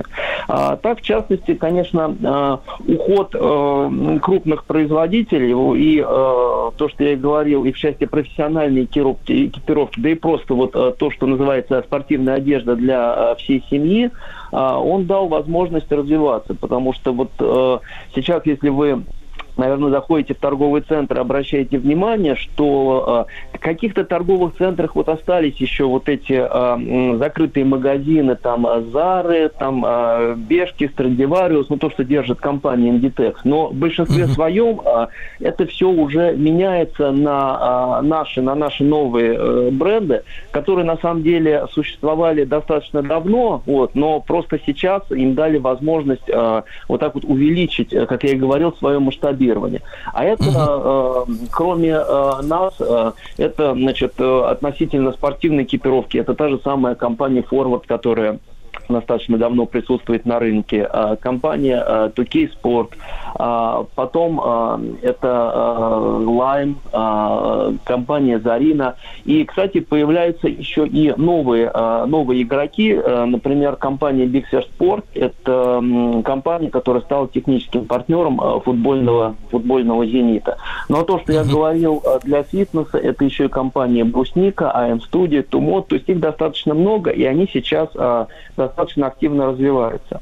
Э, Говоря о- Николай Валерьевич, да, э, Николай да, Валерьевич, вопрос такой, да, что касается вот материалов, да, и технологий, что касается тех же там кроссовок, да, я говорю не о дизайне, не о цветах таких приятных, да, а именно, как вы находите, э, вот эти компании, которые ушли, они обладали какими-то, ну, уникальными технологиями по производству тканей э, и, опять же, конструкции спортивной обуви, которая трудна для, ну, реконструкции, соответственно, нашими производителями, или э, вот этот э, глоба- глобализация, да, сосредоточение всех производств мира в Китае приводит к тому, что их технологии становятся известными, в общем-то, и нашим производителям, ничего уникального там нет уже. А, как, э, как вы правильно сказали, значит, все, все производится, конечно, большинство производится в Китае, то есть тот вывоз технологий, который осуществлялся на протяжении десятилетий, он, собственно, как раз дал результаты, что вот эта вот э, мировая индустрия, она вся перемешана в Китае, и все, конечно, фабрики, они производят зачастую ту же самую обувь и, и одежду именно с точки зрения качества, похожую вот друг на друга. А, но давайте тогда сейчас э, чуть-чуть я расскажу относительно самой одежды, самого производства. То есть э, мы, например, для себя в 2019 году еще решили, что э, нам необходимо заниматься и больше как бы заниматься выпуском наших товаров на территории России. То есть сначала это казалось там достаточно э, странно, то есть наши коллеги, партнеры говорили, подождите, зачем? Вот есть же прекрасный Китай, вот давайте э, работать лучше с ним. Ну, как бы наша концепция была такая, что мы все-таки начнем развиваться здесь. У нас на сегодняшний момент две фабрики. Значит, свои две фабрики. Одна фабрика в Московской области во Внуково, и э, совсем недавно мы открыли большую фабрику в Башкортостане, значит, в особой экономической зоне Алге. Так вот я скажу, что э, производство и э, технологии у нас по спортивной одежде не хуже, чем у иностранных брендов, потому что, во-первых, мы закупили самое новейшее оборудование, ну и, соответственно, а ткани, ткани, конечно, э, на сегодняшний момент 60-70% тканей, они идут импортные, но тем не менее, значит, те же самые 30% это ткани, которые производятся здесь, э, у, у нас там на территории той же самой Ивановской э, зоны, Ивановский текстиль, Костромской текстиль. И эта ткань, она значит, э, тоже подходит нам для э, как Николай Валерьевич, и короткий, Да-да. короткий совсем вопрос. Вот это сосредоточение производства внутри страны, оно экономически оправдано? Потому что раньше говорили, что китайцы из-за большого э, объема, из-за опта, да, ну, так сказать, все, что остальное с ними не конкурентоспособное. Вы видите перспективы для производства внутри России, в том числе ширпотреба, да, в сравнении с китайскими фабриками? А, ну, я тогда кратко и отвечу, что, конечно, э, выгодно, потому что, а, мы не зависим а, от такой вот а, дальней логистики, как Китай. Значит, стратегически мы находимся здесь, в России, и не зависим от какой там внешнеполитической ситуации. Ну и, э, соответственно, все-таки а, себестоимость внутри страны а, за счет господдержки там, и за счет там, оптимизации затрат, она меньше. Поэтому в этом я Хорошо, вижу, конечно, хорошо, это прекрасно. Да. да. Друзья мои, так, Николай Валерьевич Ступаков, генеральный директор компании «За спорт». Э, Немножко о физкультуре, потому что позавчера был день физкультурника, с чем всех и поздравляем. There's nothing that I can do. I've set my mind on you. The more they say you're not real, the more I believe I feel. I gotta reach out to you. Someday, somehow. But when my love dreams come true, Ooh, Lord. No matter how and what it takes to be there.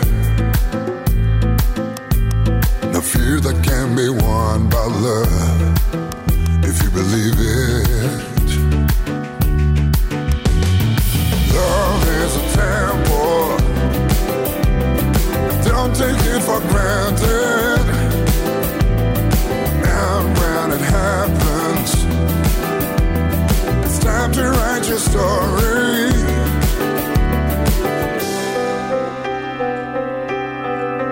I try to break all the rules in order to hurt you soon it's time I'm close to you. Girl, you slip away from me. I'll ever lose a chance to get here. Ooh, yeah. When it comes, you better make this train on time. Here and now.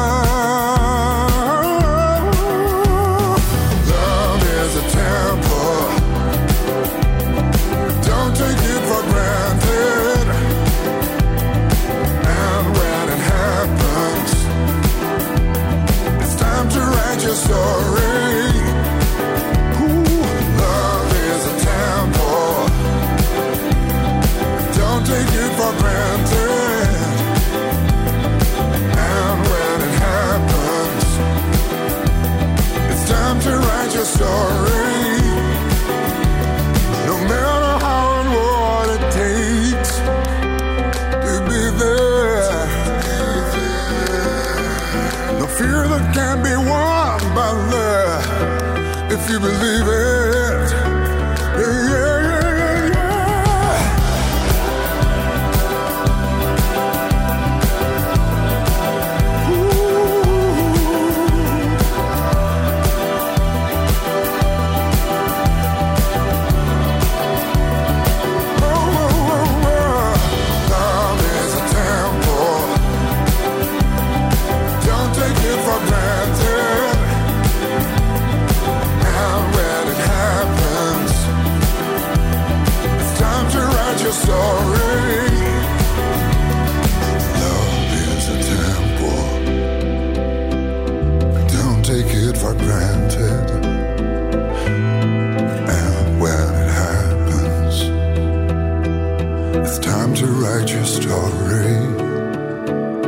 Story right now.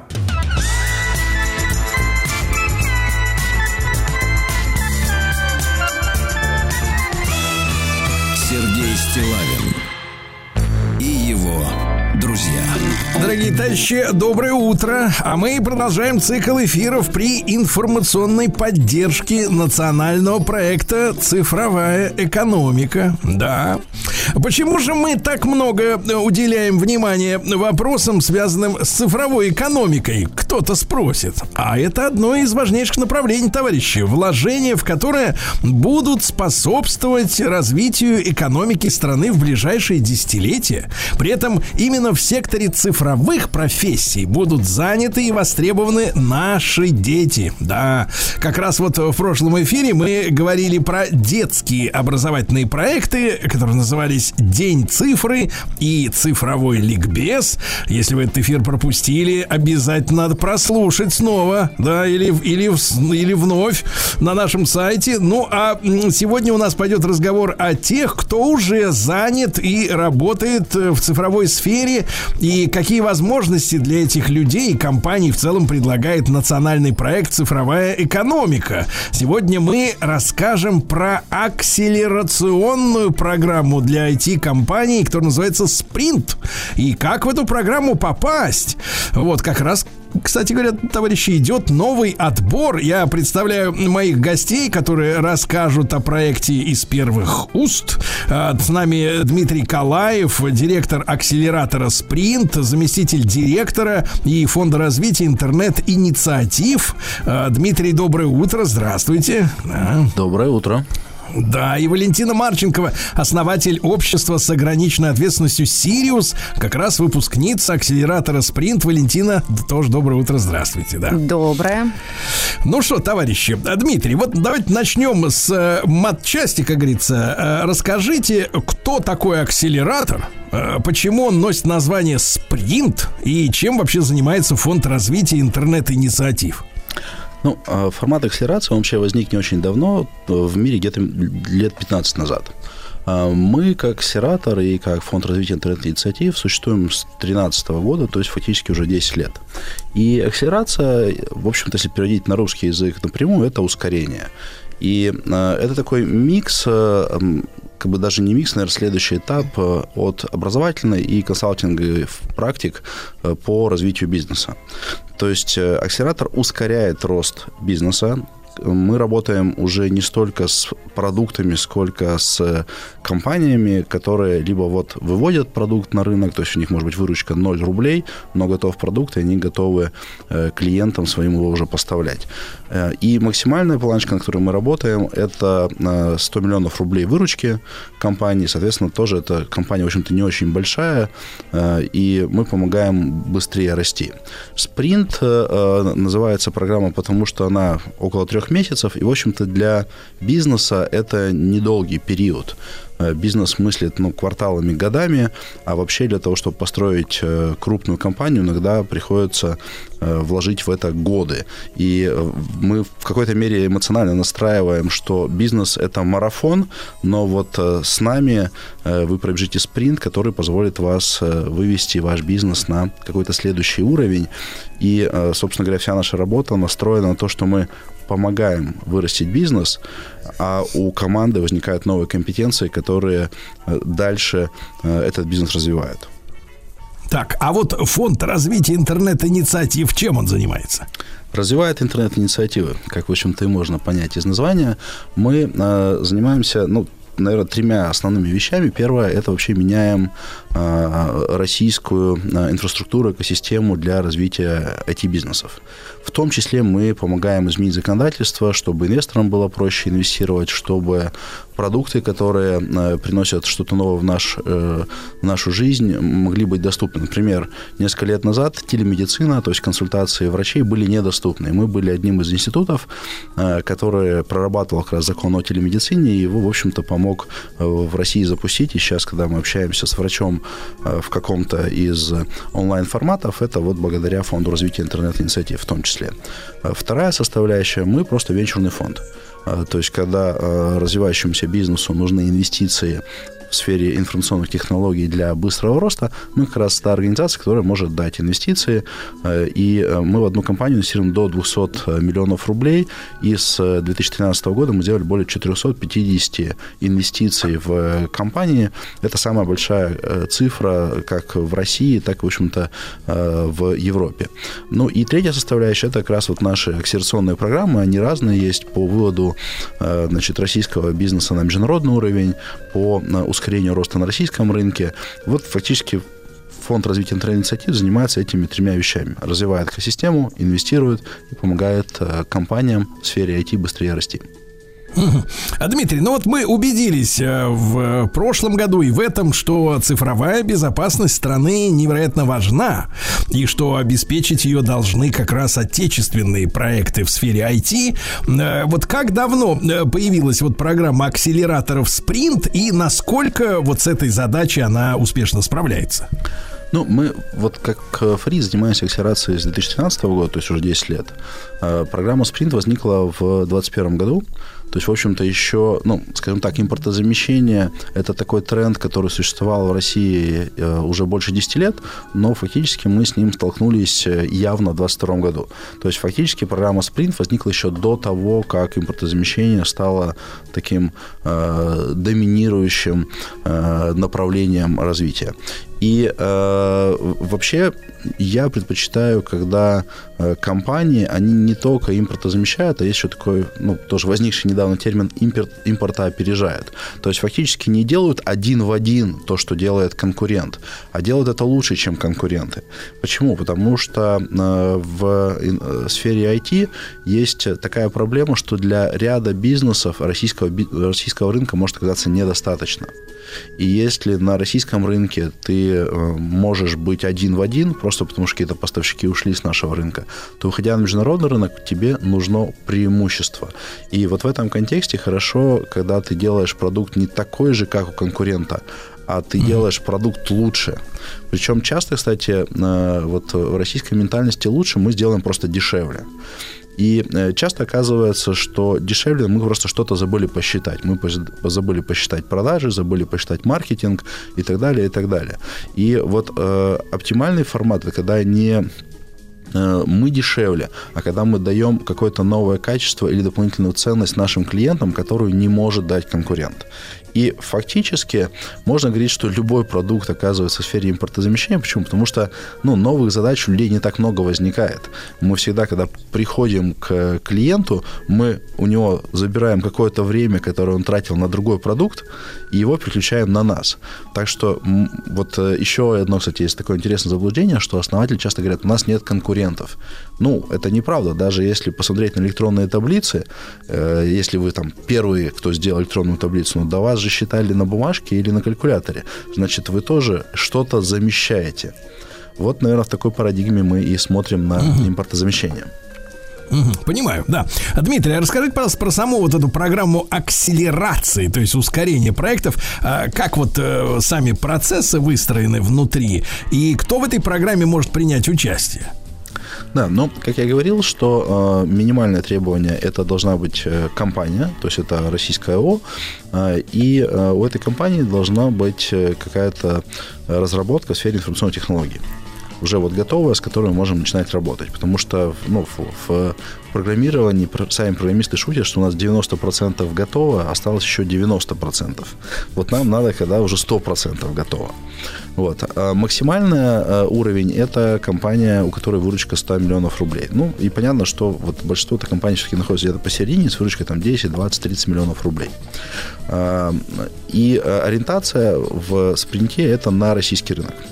То есть, несмотря на то, что я говорил, что, в общем-то, и на глобальный рынок придется выходить, но вот ориентация на российский рынок. Э, Наверное, вот такие ключевые требования. Что происходит э, в самой программе? Ну, во-первых, надо подать заявку. То есть можно зайти в наш замечательный поисковик Яндекс, набрать спринт free, и вас э, приведет на наш сайт.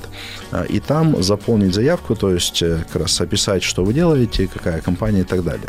У нас э, вот за, за, за все время существования с 2021 года э, мы получили заявки примерно от э, полутора тысяч бизнесов, и 313 компаний уже прошли программу акселерации. То есть, с одной стороны, да, есть конкурс, с другой стороны, как видите, достаточно высокий э, процент попадания компаний в программу. Ну и плюс можно, если вы сейчас не попали, попробовать э, и в следующий заход попасть и так далее. Что происходит внутри программы, какая магия? Ну, первое, это, э, скажем так, диагностика. То есть мы вместе с командой разбираемся, где сейчас находится бизнес. Какая выручка, кто клиенты, насколько регулярно они платят, насколько действительно у нас качественный продукт. А, Это, ну, как бы статус на текущий момент. Следующий э, – это наш план, а куда мы хотим добраться через э, три года, через год, через три месяца. Фактически вот наша программа «Спринт» – это такой, ну, как бы э, движение в направлении далекой цели через изменение сегодняшних операционных показателей. Дальше работа идет именно с бизнесом, то есть в ежедневном режиме э, трекеры, это такие специалисты, которые уже поработали с десятками компаний, они подключаются к бизнесу и э, помогают этому бизнесу э, увеличивать приток клиентов, э, улучшать конверсию из клиентов, которые к нам пришли, в конверсию в клиентов, которые нас купили. Э, Может быть, увеличивать средний чек. Но не бездумно, что давайте, а вдруг купят в 10 раз дороже. А достаточно осознанно, что если мы действительно даем большую ценность клиентам, ну, справедливо, если мы будем э, брать большую сумму денег с клиентов. И фактически это происходит итерационно. То есть интересный факт, что многие предприниматели воспринимают такие идеи, а вот я сейчас пойду в такой сегмент, или я сейчас подниму цену, как стопроцентная классная идея. Но на самом деле э, бизнес, он очень похож на такие лабораторные исследования. Многое не срабатывает. 80% таких вот идей, они просто оказываются неподходящими. И фактически наша задача как акселератора настроить вот эту вот работу лаборатории по генерации и вычленению новых идей, которые позволяют бизнесу идти э, в рост. Ну и, собственно говоря, э, когда не хватает каких-то компетенций, тут мы подключаем еще и, кроме экспертизы э, наших экспертов-трекеров, еще и образовательные форматы. Почему? Потому что нам важно, чтобы команда после выхода из акселератора не оказалась в таком непонимании, и что теперь делать, мы вот с акселератором росли, а теперь как поступить, да? Фактически это становится знаниями, навыками, умениями сотрудников команды. То есть, если что-то не так с продажами, мы значит, добавляем компетенции в продажах. Если что-то не так в маркетинге, в маркетинге и так далее. И фактически это такой диагностика, составление плана роста и реализация этого плана роста. Звучит супер просто, но на самом деле э, все оказывается достаточно так э, трудоемко и приходится укладывать усилия, но э, самое классное, что это все про бизнес. Часто люди, которые сталкиваются с акселерацией, они говорят, нет, нам учиться некогда, нам, нам бизнес развивать. Вот мы как раз состыковали э, как бы условно формат обучения и привития новых э, знаний, но через рост бизнес-показателей конкретной компании. Дмитрий, ну вот а сколько у вас сейчас выпускников в этой программы «Спринт»? Э, Какие вот интересные проекты вы можете назвать? Э, Вот, э, и какие в целом успехи у тех компаний, которые обучение такое прошли? Ну, а- один из выпускников тут рядом со мной в студии, я думаю, мы еще услышим про результаты из первых уст, но вообще, так как мы говорим про бизнес, то основная наша цель, чтобы бизнес вырос. И вот мы как раз недавно мерили результаты э, компаний, которые в 2021 году к нам пришли, что у них случилось за 2022 год. А, Они выросли примерно на 10-20% быстрее, чем они росли раньше, плюс э, заработали дополнительных более миллиарда рублей. То есть мы меряем, в общем-то, вот такими э, вещами. Но э, тут есть как бы два аспекта. Первый аспект, насколько компания растет э, за процесс акселерации. То есть в целом мы ориентируемся, чтобы быстрее, примерно раза в два, росла выручка у компаний, чем она росла без нас. Но дело в том, что действительно эффект все-таки долгосрочный, потому что если клиент в компанию пришел там на последний месяц акселерации, то он ну, заплатил за один месяц. А есть такое понятие, как LTV, э, ну, как бы, сколько клиент с нами живет. Если он живет следующие три года, то получается, что в момент акселерации мы увидели одну 36-ю эффекта, а остальные, значит, э, 36 долей э, этого эффекта он получит за следующие три года. Поэтому получается, что результат есть э, в измеримых показателях финансовых, как э, в ходе самой программы, но больше всего мы рассчитываем и видим, что эффект происходит дальше, уже за рамками программы акселерации, потому что те эффекты, которые мы заложили в компанию в ходе программы, они дальше долгосрочно работают на развитие.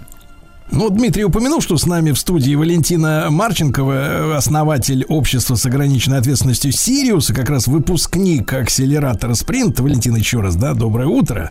А, м, да. Доброе, Скажите, да. пожалуйста, вот, да, что вам э, вот эта программа дала, да, вашему делу, и насколько сложно было попасть в эту программу? Попасть э, было не очень сложно. Мы заполнили, как Дмитрий сказал, заявку на сайте. Через какое-то время с нами связался специалист. Было не- не- некий этап был собеседования, часовой где-то. А После этого мы ожидали порядка трех месяцев. Даже в какой-то момент мы, наверное, расстроились, думали, что все, не попали. Вот. а По итогам трех месяцев а, нам пришло уведомление вот по электронной почте, через которую мы регистрацию проходили, и позвонили еще, сказали, ребята, вы приняты в очередной набор спринта. А, Спринт а, – это программа в, в рамках фри, которая бесплатная. А, Мы ничего за нее не платили.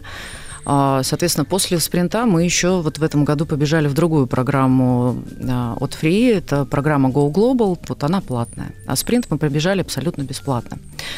А если говорить о value, да, или, скажем так, профитах, которые мы получили, я бы, наверное, разделила на две части. Одна часть это то, что получил м, бизнес, сотрудники. Вторая, наверное, то, что я лично получила как, да, как у- основатель, учредитель. Если говорить про бизнес, то а, в рамках акселератора мы его проходили а, с января по апрель. Мы приросли всего лишь на 30%, а, хотя это тоже немало. Но если посмотреть, например, текущие результаты по итогам 8 месяцев этого года, а, рост у нас по году будет более чем а, двухкратный.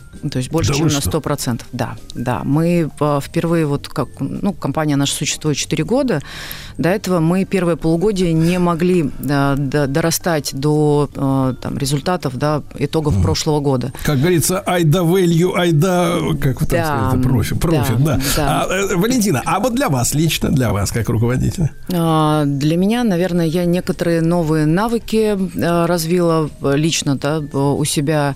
А, акселератор позволил о, критическое мышление, представляете, вот прямо перед глазами. Критическое мышление некое, то есть научили делать немного шаг в сторону и со стороны немного смотреть на свой бизнес, искать угу. больше каких-то тонких мест, каких-то точек роста, которые, опять-таки, тонкие места, которые можно превратить в точки роста Понимаю. и вырасти больше и сильнее. Плюс достаточно сильно была прокачана команда.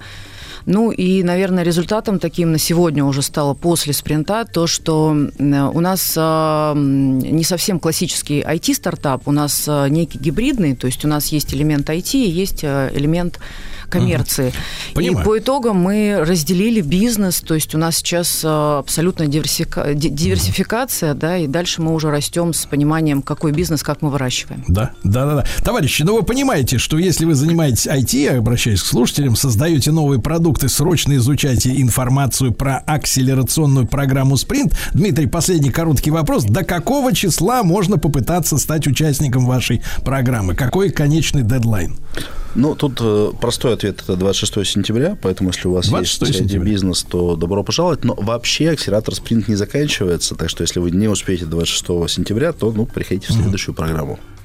Ну, спасибо вам огромное, было невероятно интересно. Спасибо большое, товарищ. Сергей Стилавин и его друзья.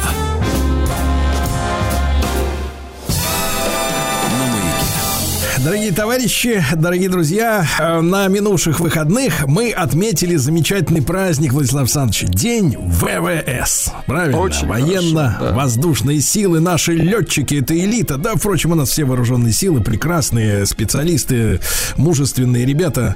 Э, вот, и, и девушки встречаются тоже, и всех с прошедшим праздником. И сегодня с нами Владимир Александрович Попов, э, генерал-майор авиации, кандидат технических наук, доцент и заслуженный заслуженный военный летчик. Владимир Александрович, позвольте в вашем лице с прошедшим праздником всех ваших боевых товарищей поздравить. Доброе утро. Спасибо вам и приветствую всех. Да. Вот. Э, Владимир Александрович, а почему именно вот 12 августа, день ВВС? Как так случилось? Давайте начнем с того, что еще в самом начале прошлого века, 20-го, все-таки совершили возможность была такая совершить первый управляемый короткий очень полет э, братьев Райт, да, на своем самолетике. И наш полет был, в общем-то, тоже учтен. Это Можайский, который сделал в свое время свой самолет. И вот с, этого, с этих дней как бы началась интенсивная э, полетная информация вот такая про авиацию, это летающую уже, не только воздухоплавание. А вот именно э, в 2012 году 12 августа было принято решение провести уже впервые в мире тогда, в Питере, э, в Санкт-Петербурге, да, э, вот этот первый воздушный парад, как бы пролет э, самолетов как бы авиации военного назначения. И из них первые шли, это один из первых самолетов больших, русский «Витязь», потом Илья Муромец.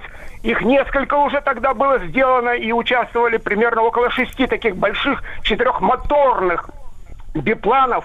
Это как раньше называли аэропланы их. Ну, сегодня некоторые говорят, это этажерки были. Ну, и потом еще были несколько фарманов, ньюборов – это уже иностранного производства, но это впервые был организован такой вот показательный полет. Это очень важный фактор был, наверное, для мировой общественности. И Россия здесь была одной из первых стран, надо сказать. Вот оттуда и начинаются истоки военно-воздушных сил, считают многие. И в первую очередь это, наверное, заслуга была э, нашего главкома одного из главкомов, от которого я лично знал хорошо, мы дружили не только по службе, но и по жизни общались. Это Петр Степанович Дейнекин такой, к сожалению, ушедший уже от нас вот 3-4 э, года назад. Но э, память о нем вот остается в том, что он впервые доложил правильно, наверное, и настойчиво тогда еще президенту Ельцину, и тот принял решение, чтобы создать праздник такой, объявить российский день военно-воздушных сил. Потому что были же дни ПВО, дни танкиста, дни артиллериста, а вот день ВВС как такового не было. Был день авиации, мы понимаем это все правильно. Так вот, 12 числа исторически так и сложилось, что принято было решение э, зафиксировать этот день для всех, кто служил, кто служит, кто будет служить в военно-воздушных силах. И вот смотрите, у нас так получилось, что это практически мы с вами говорим сейчас, неделя авиации будет. 18 августа мы по традиции отмечаем День авиации вот того Советского Союза, когда э, этот был единый день для всех. В то время и ВВС отмечала, и гражданская ави- авиация, и все силовики, все, кто летал, кто умел летать, и в ДОСАФе, и в вооруженных силах с погонами ходил, отмечали 18 августа этот праздник. Ну а в сегодняшний день у нас День авиации будет отмечаться 20 августа. Это третья неделя, э, третье воскресенье на неделе, да, Э, соответственно, э, вот праздник всеобщий уже как бы. Вот такая вот неделя получилась для нас, авиационная. Да-да-да. Владимир Александрович, ну а вот э, какие вы, вы, вы выделите этапы развития наших ВВС? Все же связано с техникой, да, прежде всего? Абсолютно верно. Техническое оснащение – это главное. Так вот, если мы говорим, что раньше летали этажерки, вот эти аэропланы, то потом, уже в 30-е годы, это были самолеты. Во-первых, мы первые сделали э, цельнометаллические самолеты. Сталь-1, там Сталь-5 были. Это э, прорывные технологии, когда работали над этим. И Поликарпов там, и Туполев, и уже Илюшин был, Яковлев был. То есть, смотрите, у нас был, была целая плеяда тогда молодых, интереснейших конструкторов, э, энтузиастов, можно даже сказать, которые практически чуть не э, в таких сжатые сроки создавали уникальные самолеты по тем временам. Вот это был как бы первый этап такой знаменитый. Потом послевоенный этап известен. Ну, в войну понятно, что самолеты и Ил-2, и Як-1, и Як-3, и Лаги летали, да, и э, самолеты Илюшина, Ил-2, вот э, это штурмовик, летающий танк его называли, это легенда, легенда Второй мировой войны все считают. Понимаем мы, что это действительно так. Это массовый самолет был, это действительно был воин, самолет-воин. И вот э, давайте послевоенный период. Первые реактивные самолеты появились. Для нас это МиГ-15, ну, потом МиГ-17, МиГ-19 пошел. Это вот этап первых как бы поколений самолетов реактивной авиации, уже поколение теперь. Второе поколение это те самолеты, которые стали осваивать сверхзвук. Мы знаем, знаменитый тоже МиГ-21 во всех его проявлениях. До сих пор, кстати, у многих стран мира э, летает еще, стоит на вооружении. Э, уникальный тоже по всем параметрам. Даже некоторые говорят сегодня, вот те страны, кто его эксплуатирует, ну, мягко говоря, иногда э, о них говорят, что это третьи страны мира, но ничего подобного. Кто имеет авиацию, это уже не третья страна мира, боевую авиацию, понятно. Так вот, они еще могут потягаться, даже эти самолеты, после вот значительной модернизации, э, которую проводят на них сегодня по техническим параметрам, там и локаторы меняют, и двигатели усовершенствуют. Вот. А основа остается прежняя, МиГ-21, знаменитая балалайка, как ее называют, да, в мире, за треугольное этот крыло, такой характерный вид. Так вот, этот самолет еще может достаточно хорошо себя проявить, потягаться, как мы говорим, да, в кавычках, э, с F-16 даже, знаменитым брендовым самолетом э, сегодняшнего века еще, да, э, это американский самолет, хороший, да, действительно, ну вот, смотрите, как, как мы тогда далеко шагнули. И вот это поколение было, потом его доформировало поколение самолетов с изменяемой геометрией крыла. Это и Су-17 появился, да, консольное крыло у него было э, изменяемое в воздушном пространстве, когда он мог реагировать на все, и на взлет-посадку отдельно, выпускал крыло на 16 градусов, и когда убирал его на 45 градусов, тоже это сверхзвук брал. И самолет Су-24, который, кстати, до сих пор еще и в СВО участвует, и во всех конфликтах, и принимает э, участие э, в республике Сирия, знаем, да, эффективно, качественно, да. И вот, смотрите, у него тоже изменяемая геометрия крыла от 16 до 69 градусов может изменять стреловидность в воздухе. Это раз. А во-вторых, он способен, единственный, наверное, из боевых самолетов сегодняшнего дня и в России, да и во многих странах мира, тем более, кто огибает рельеф местности, может летать на малых, предельно малых высотах, от 50-100 метров, 200 до 300. Ночью, днем в облаках без изменений. Как ему, э, вот, в общем-то, не задай задачу, он будет выполнять. Или в ручном режиме такое огибание делать на таких скоростях. Ну, сам летал, знаю, на 1200 даже на дозвуке лететь, это тоже уже на высоте 100, там, 150 метров. Это, ну, вы знаете, это реакция очень интересная организма на этот полет. Вот. А потом, потом пошли третьего поколения. Сегодняшние самолеты, э, точнее, третье и четвертое уже поколение пошло. 4 плюс-плюс вот эти вот модернизированные машины, это наши сегодня Су-27, МиГ-29, их продолжение, модернизация глубокая, это Су-30СМ, Су-35, Су-32, Су-33 вот летают, Су-34, это отличные самолеты, которые на сегодняшний день сопоставимы, говорим мы, с самолетами пятого поколения. И нам нечего торопиться создавать, в общем-то, в массовом порядке, брать на вооружение самолеты пятого поколения, которые у нас тоже есть. Это Су-57. Но у нас примерно два полка работает сейчас. Ну, еще переучиваются несколько там эскадрилей э, на эти самолеты. А, но план такой, что в следующем году э, где-то получим еще несколько десятков самолетов таких. Но не надо, как я говорю, надрывать э, пупок нашей экономики ради того, чтобы спиарить это все дело, пиаром образовать, да, э, сказать, что вот мы какие успеваем тоже рядом с американцами идти, хотя те имеют F-35, это самый дорогой истребитель в мире. На сегодняшний день получился э, пятого поколения. Да, он тоже, в общем-то, ну, вы знаете, недоработанный, они сами это признают. А F-22 Раптор, они пятого да, да, поколения, да. сдают его вообще. Да, да, Владимир Александрович, а вот чтобы мы понимали так на бытовом уровне, э, самолет пятого поколения, что может делать такого, что четвертому плюс-плюс это пока, э, ну и по, по, по конструктивным особенностям недоступно. Э, насколько я понимаю, там ведь речь идет о пилотировании, например, одним летчиком целой эскадрильи, которые как бы вот его сопровождают э, в автономном таком спаренном там или... Так. Нет?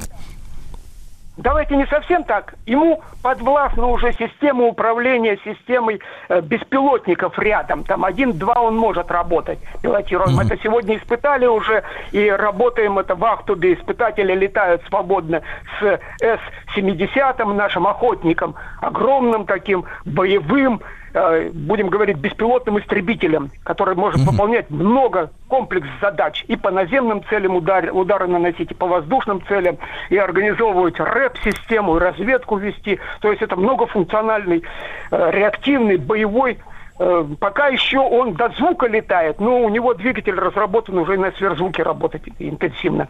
Это, наверное, вот вы о чем сказали, это перспектива на самолеты шестого поколения. Американцы замахнулись на это, уже сказали, что в следующем году они в железе представят этот новый самолет. Концепция развития, давайте вот так скажем, самолетов пятого поколения, чем отличается американская концепция от российской, да, да. от русской? Сергей Стилавин и его друзья. Дорогие товарищи, мы сегодня поздравляем наших э, доблестных летчиков военных э, с прошедшим на выходных праздником, Днем ВВС. С нами Владимир Александрович Попов, э, генерал-майор авиации, кандидат технических наук, доцент, заслуженный летчик военный, естественно. И Владимир Александрович вот э, начал рассказ о том, чем же концепция шестого поколения уже истребителей, да, вот наша с американской разнятся. Пожалуйста, Владимир Александрович. Чуть-чуть разрешите еще отступить в историю. Значит, концепция вот создания пятого поколения самолетов отличается американская от нашей конструктивно тем, как конструктора основу закладывают. Это первое. Американцы считают, что самолет должен быть невидимкой, то есть малозаметным в воздухе для радаров, для локаторов наших и всех прочих. Теперь второе, это боевой потенциал, конечно, они, то, то что может он сделать в воздухе и по земле.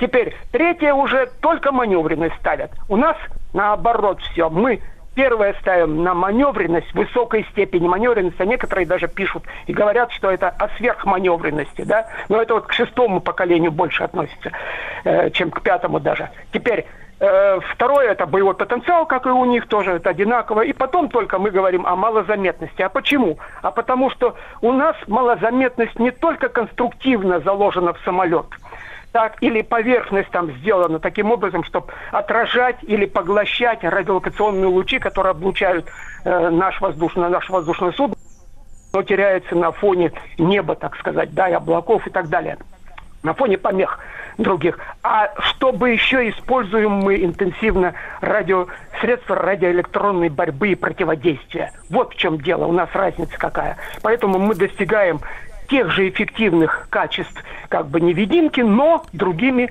силами и средствами. А вот шестое поколение уже – это высоко автоматизированная система управления. Сегодня они тоже есть практически. Мы знаем об автопилотах, о системах предупреждения о столкновении, о системах предупреждения там, по углам атаки и по э, различным э, нюансам, где можно предупредить летчика или не дать ему в те, зайти в те режимы, чтобы там попасть в штопор или там критические режимы по двигателю э, не, не допустить. А вот шестое поколение, они, будем говорить, наверное, будут роботизированные полностью. То есть это с элементами, не только... Сегодня элементы у нас какие-то есть искусственного интеллекта, а тогда будет с элементом именно искусственного интеллекта. И говорить так многие будут, что это самолеты летают чисто на том, что там виртуальный пилот сидит, грубо говоря.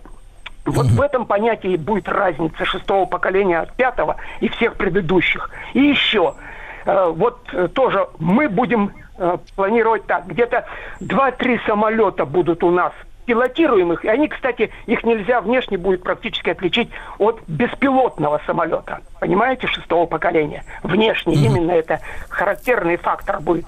А вот он будет управлять еще более там 8 или 10 машинами.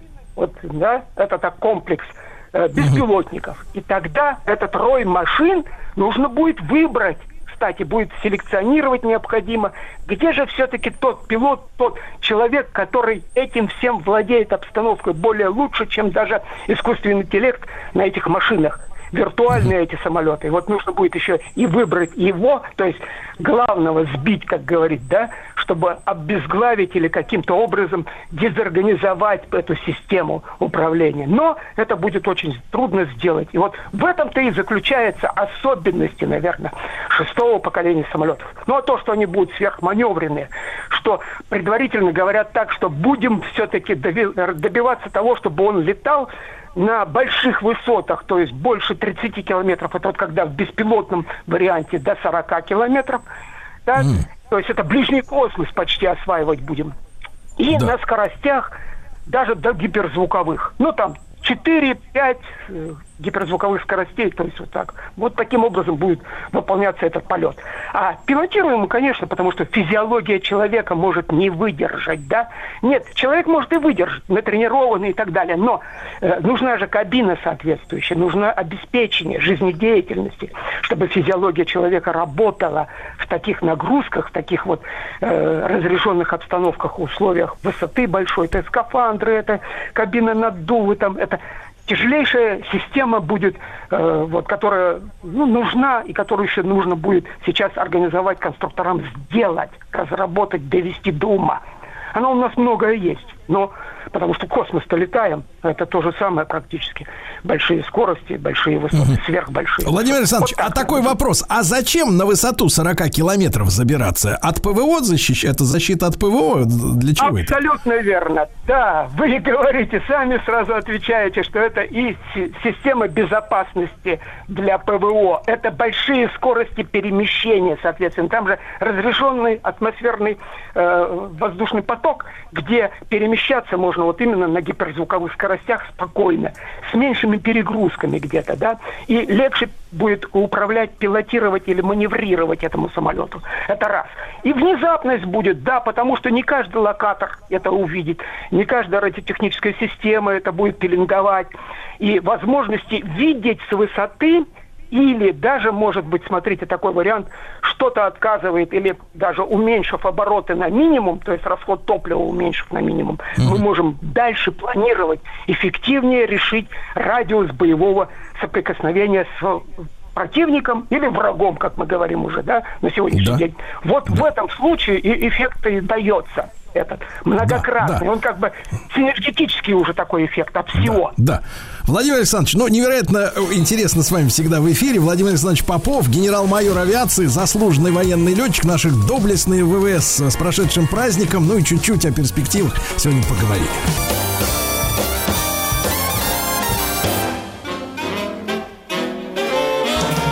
Сергей Стилавин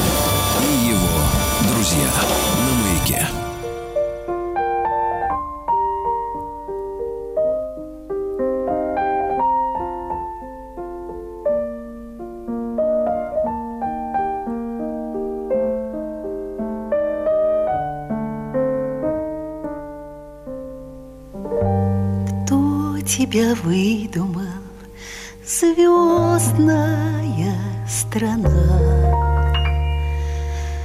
Снится мне издавна, снится мне она.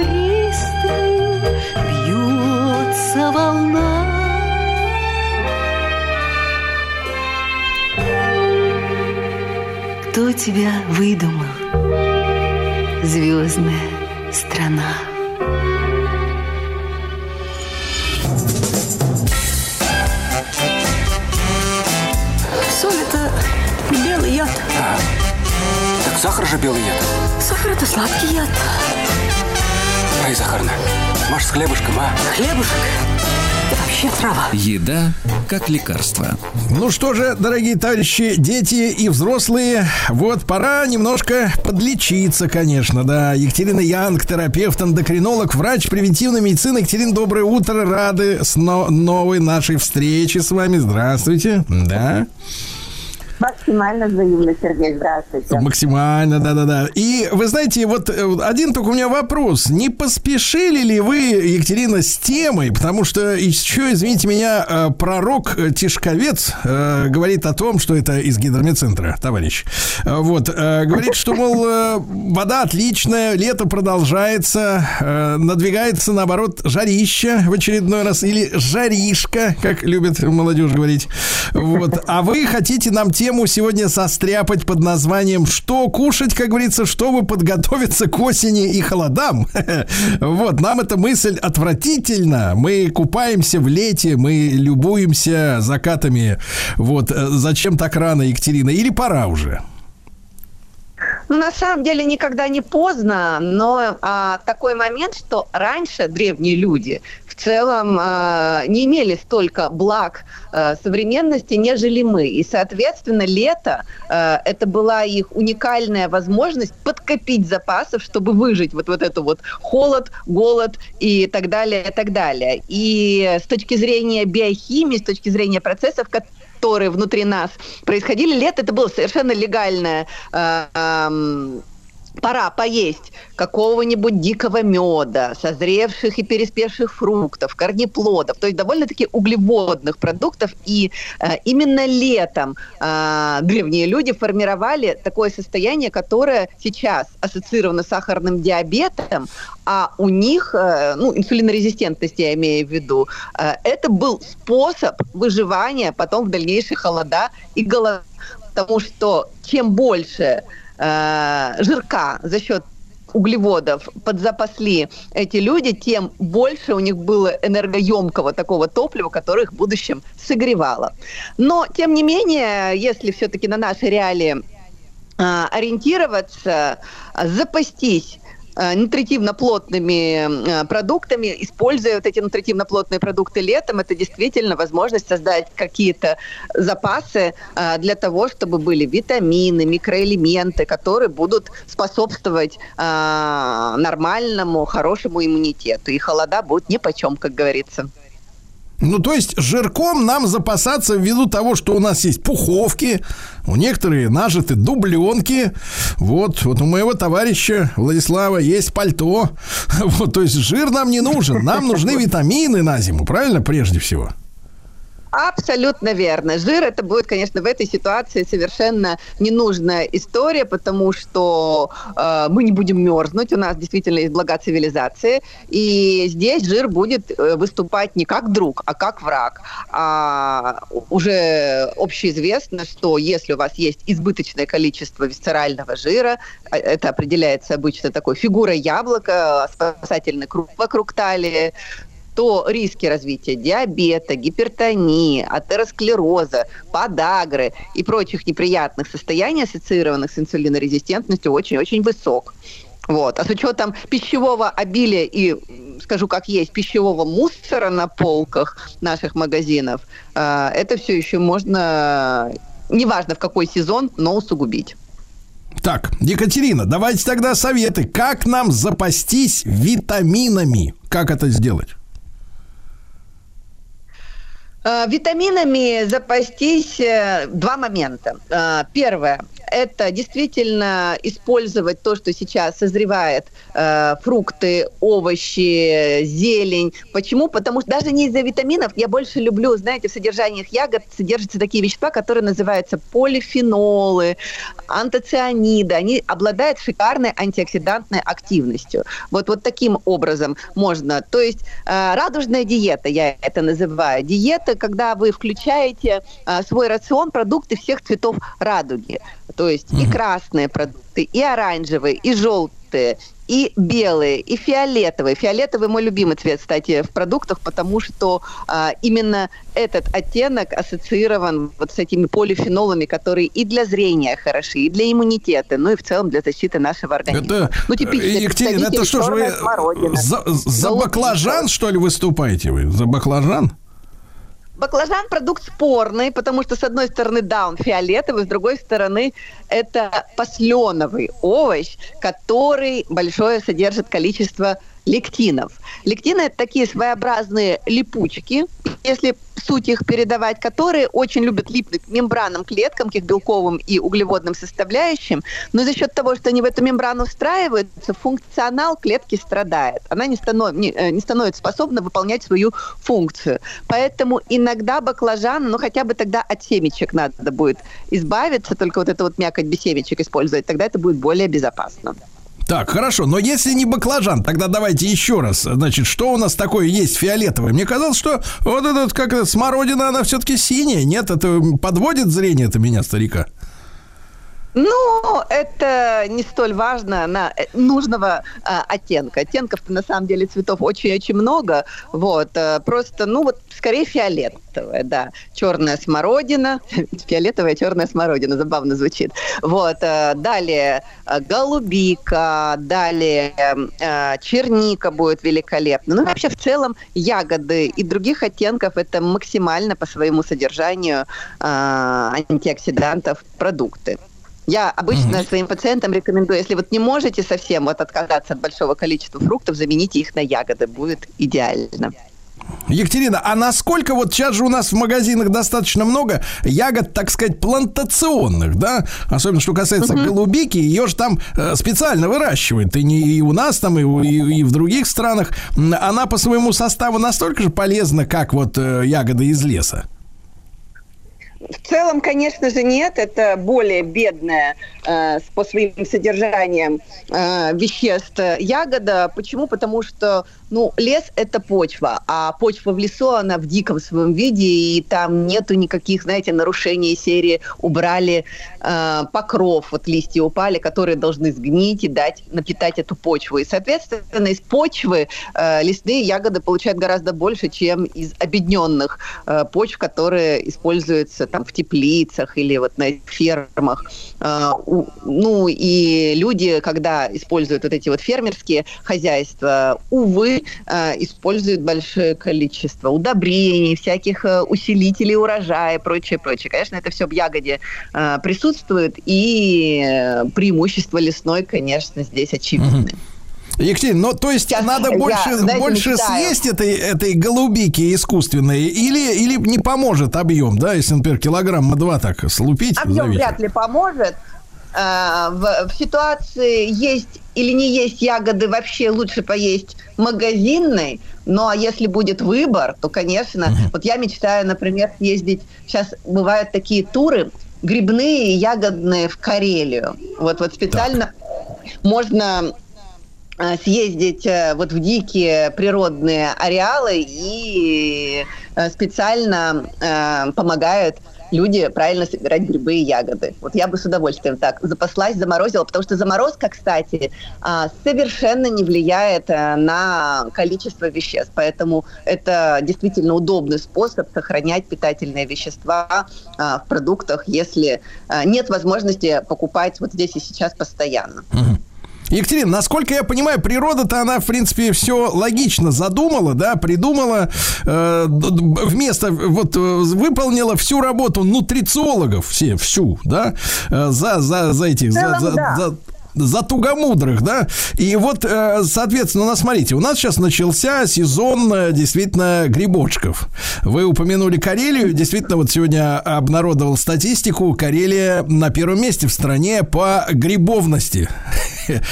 Вот, э, если уж такое слово можно использовать, да. Больше всего именно там, ну, много озер, сыра, комары, хорошо. Вот там, значит, соответственно, много очень грибов. Нас, и вышла новость, вы представляете, Екатерина, что, оказывается, белые грибы и лисички, они, так сказать, стимулируют либидо. Вот у вас вообще к грибам какое отношение в этом смысле? Насколько э, объективно полезные и вот субъективно для, как говорится, определенных функций организма э, незаменимая штуковина? Слушайте, грибы такой очень интересный и э, довольно-таки иногда спорный продукт. С ним одна проблема. Его довольно-таки трудно переваривать, и чтобы э, наш желудочно-кишечный тракт справился э, с этой оболочкой, он должен действительно работать безупречно. Если справляется, то огромное количество преимуществ, потому что э, да, тот же белый гриб возьмем, он чуть ли не единственный гриб, можно сказать, источник природного антиоксиданта так. глутатиона. Вот, э, и именно поэтому он обладает вот этими свойствами влиять на иммунитет, укреплять а, стенки там сосудов и так далее, и так далее. Ну и кофе, естественно, это может сказаться и на либидо, потому что... Так, так, Екатерина, а вот э, в супчике-то он в супчике сохраняет свои вот эти вот э, сред, э, свойства, да? Э, Там же варка идет, термическая обработка. Вот насколько гриб белый сохраняет вот свои уникальные свойства, если супчика покушать, да со сметанкой?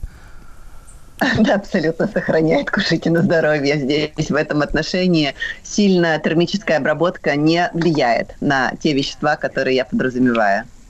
Вот, так что Ну и- и делать, вы упомянули еще, э, Екатерина, с белым э, упомянули святое. Упомянули хранение в виде замороженных, да, вот этих, так сказать, Да. ягод, например, или грибов, а сушка, ну, ягод это не касается, а вот сушеные грибы, они, соответственно, тоже хорошо хранятся, мало места занимают. Э, Вами одобряются сушеные грибочки? В целом, да, но еще раз подчеркну, при условии, что нормально работает желудочно-кишечный тракт, потому что для Так. переваривания это довольно-таки тяжелая пища. А как определить, что сработал тракт на пятерку с плюсом? Э, Извините, э, хотелось бы, конечно, элегантно, но тем не менее надо же, понимали. Ну, как есть. Э, Ну, смотрите, если у вас сразу после приема пищи отсутствует тяжесть в эпигастральной области, вот то, что вот под называется, нет вот этой тяжести, то, вероятнее всего, а, кислотность желудочного сока у вас а, достаточная. Следующий признак гипоацидности или состояние сниженного, сниженной кислотности, это можно просто совершенно бесплатный тест. Утром язык себе в зеркало показали и рассмотрели его. Так вот, если на языке а, налет, белого оттенка, то вероятнее всего а, есть гипоцидное состояние. Ну, еще такой, знаете, прям академичный, энциклопедичный симптом, но когда выраженная гипоцидность, это отрыжка тухлыми яйцами, может быть. Ой-ой-ой, какой кошмар. Вот, э, хорошо, Екатерина, итак, тема-то у нас, смотрите, запасаемся к осени и к холодам. Вот, вы знаете, слышал не раз и проверял, пытался проверить, что невозможно выспаться впрок, да? А вот этими всякими полезными веществами, которые можно из ягод, из фруктов, так сказать, почерпнуть, они действительно имеют накопительный такой характер, да? Э, Вот, или надо подъедаться постоянно, э, так сказать, пополнять запас? Ну вот так вот, чтобы впрямую вот накопить запас антиоксидантов, ну, конечно же, нет. У нас работают органы детоксикации, все, что в нас внутрь поступило, организм, если это не жирорастворимая субстанция, э, будет выводить. Но позитивное влияние этих веществ на наш иммунитет, на общее состояние, на биохимию, на физиологию позволяет навести порядок таким образом, что а, ресурсов организма справляться с любой вот нагрузкой, которая предстоит зимой, осенью, ну, этих ресурсов будет гораздо больше. Вот, вот через такую призму работают э, вот эти вот вещества. Екатерина, а если мы объявим, например, в нашей аудитории такой, например, месячник или двухнедельник, э, извините за новояз, э, вот, э, запасов вот этих вот полезных, как говорится, веществ к холодам, действительно, сколько надо потратить времени, про цены не говорим, для того, чтобы действительно при- приготовить свой организм, вот сейчас начать в августе готовить, сколько нам надо усиленно питаться вот этими всеми, значит, сезонными делами полезными, да, чтобы, ну, дотянуть до, наверное, марта, до апреля, получается, да, ведь надо, до солнышка. Но вот если через призму рациона, а не через призму нутрицептических добавок, я бы рассмотрела 3-4 недели. Вполне себе достойный срок, так, чтобы а, навести порядок в организме. Но вот не И вот, только на э, Е- еду Екатерина, Екатерина, добавить тогда сразу- то, что вы сказали про сон. Вот это было бы очень-очень желательно. Режим, Еще, сон, еще режим и спать отдыха. много. Да, еще и спать. а вот Конечно, эти, вот важно. эти 3-4 недели, да, обязательно, вот что должно быть на столе, я не знаю, одного раза в день достаточно хотя бы, ну вот чтобы напитаться, вот ваше предложение. Ну, я бы добавила, если бы вот человек добавил себе ежедневно а, чашку вот этого ягодного смузи из нескольких видов ягод, а туда еще гор зелени добавил, это было бы очень-очень хорошо. Вот просто на ежедневной основе, как лекарственное назначение. При условии, что, конечно, отсутствует переносимость или какие-то аллергии. Тут надо Так, быть так, а почему именно, что почему именно вот это вот модное, модное слово, которое ассоциируется у нас с молодыми или не очень с подвернутыми штанишками ребятах на электросамокатах, да, вот почему именно смузи? А, нельзя, что ли, вот просто съесть э, в, чистом виде чашку ягод разных?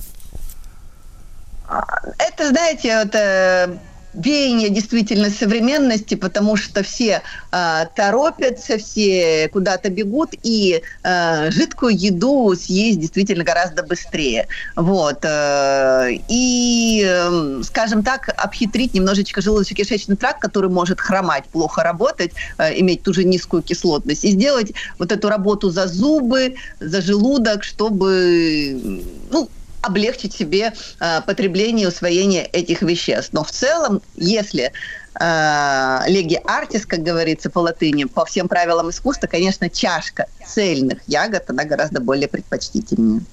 Екатерина, а тогда вот режим, в котором эту чашку предпочтительнее съесть, это, например, э, после обеда, вместо полдника, э, вот как-то до завтрака или на ужин, вот как, как, как это лучше обстряпать все? Вы знаете, история такая, конечно, индивидуальная, каждому нужно подбирать а, персонализированно, но в целом ягоды такой продукт, который допустим в любой прием пищи. Единственное, если вдруг у вас есть, конечно, проблемы с углеводным обменом, первым приемом пищи на завтрак, вот, вот именно первым, не нужно. Пусть это будет десерт. Мгм. И какой-то должен быть, вот, э, соответственно, перерыв э, или, например, уменьшение обычных порций. Например, человек съедает э, килограмм мяса, вот за обедом надо как-то ужаться, чтобы туда еще впихнуть эту, эти ягоды. Вот. Или как бы организм проглотит, это не калорийная история абсолютно. Ягодки абсолютно не калорийные, и можно не обязательно уменьшать объем порции. Только если не та ситуация, когда, вы знаете, это как вот ягодка уже на уровне пищевода, когда вы переели действительно килограмм мяса, то чашка ну, просто она не, не поместится, как говорится. Да-да-да. Вот, чуть-чуть в Екатерина, этой и что мы- что мы кстати, почувствуем? мясо классная история сейчас. а, делать из этих ягод ягодный соус. Это очень вкусно. Например, красная смородина, чеснок и кинза. Если это смолоть в блендере, можно чуть-чуть уварить, можно этого не делать. Это получается, ну, просто роскошно вкуснейший а, соус. Понимаю. И понимаю. Екатерина, и, вот по прошествии там и трех, трех-четырех недель, что мы почувствуем от вот этого, так сказать, постоянного э, поедания ягод ежедневного? Ну, антиоксидантная вот эта вот история, это всегда про прилив энергии, улучшение э, качества кожи, то есть появляется Да. такое хорошее вот, вот, вот, вот сияние кожи, тургор кожи Да. может стать лучше, но в целом, э, когда хорошо работает антиоксидантная система организма, у вас, соответственно, будете выглядеть гораздо моложе, гораздо лучше. Гораздо моложе, дорогие друзья. Всего три недели. Каждый день по чашке ягод. Э, Советы Екатерины Янг, нашего друга нашей программы. Спасибо большое.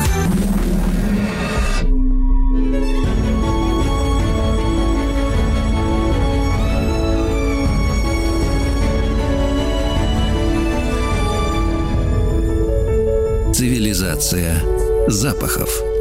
Дорогие друзья, наша новая встреча с Ильей Волковым, директором по развитию проекта парфюмерии и косметики «Молекул». Илья, доброе утро. Доброе утро. Доброе утро. всем. Как вы себя чувствуете, Илья? Великолепно, знаете ли. Очень, очень душисто. Жаль. Да. Вот, да. Ну что же, Илья, сегодня-то у нас какая тема? Э, Духи европейских монархий, да? Но у нас ведь было как раньше принято считать, что, мол, парфюмерия появилась как раз вот у всех этих э, графьев, да, и прочих, потому что они не мылись. Это мы на Руси из бани не вылазили, а они там ходили годами немытые, вшами зарастали, собак этих таскали под мышкой, в которые вот эти вши убегали, да? Вонять Э, не из-под- хотели они. Вонять. да, и, и, и мазались вот этим всем, да, чтобы как-то скрыть срамоту свою.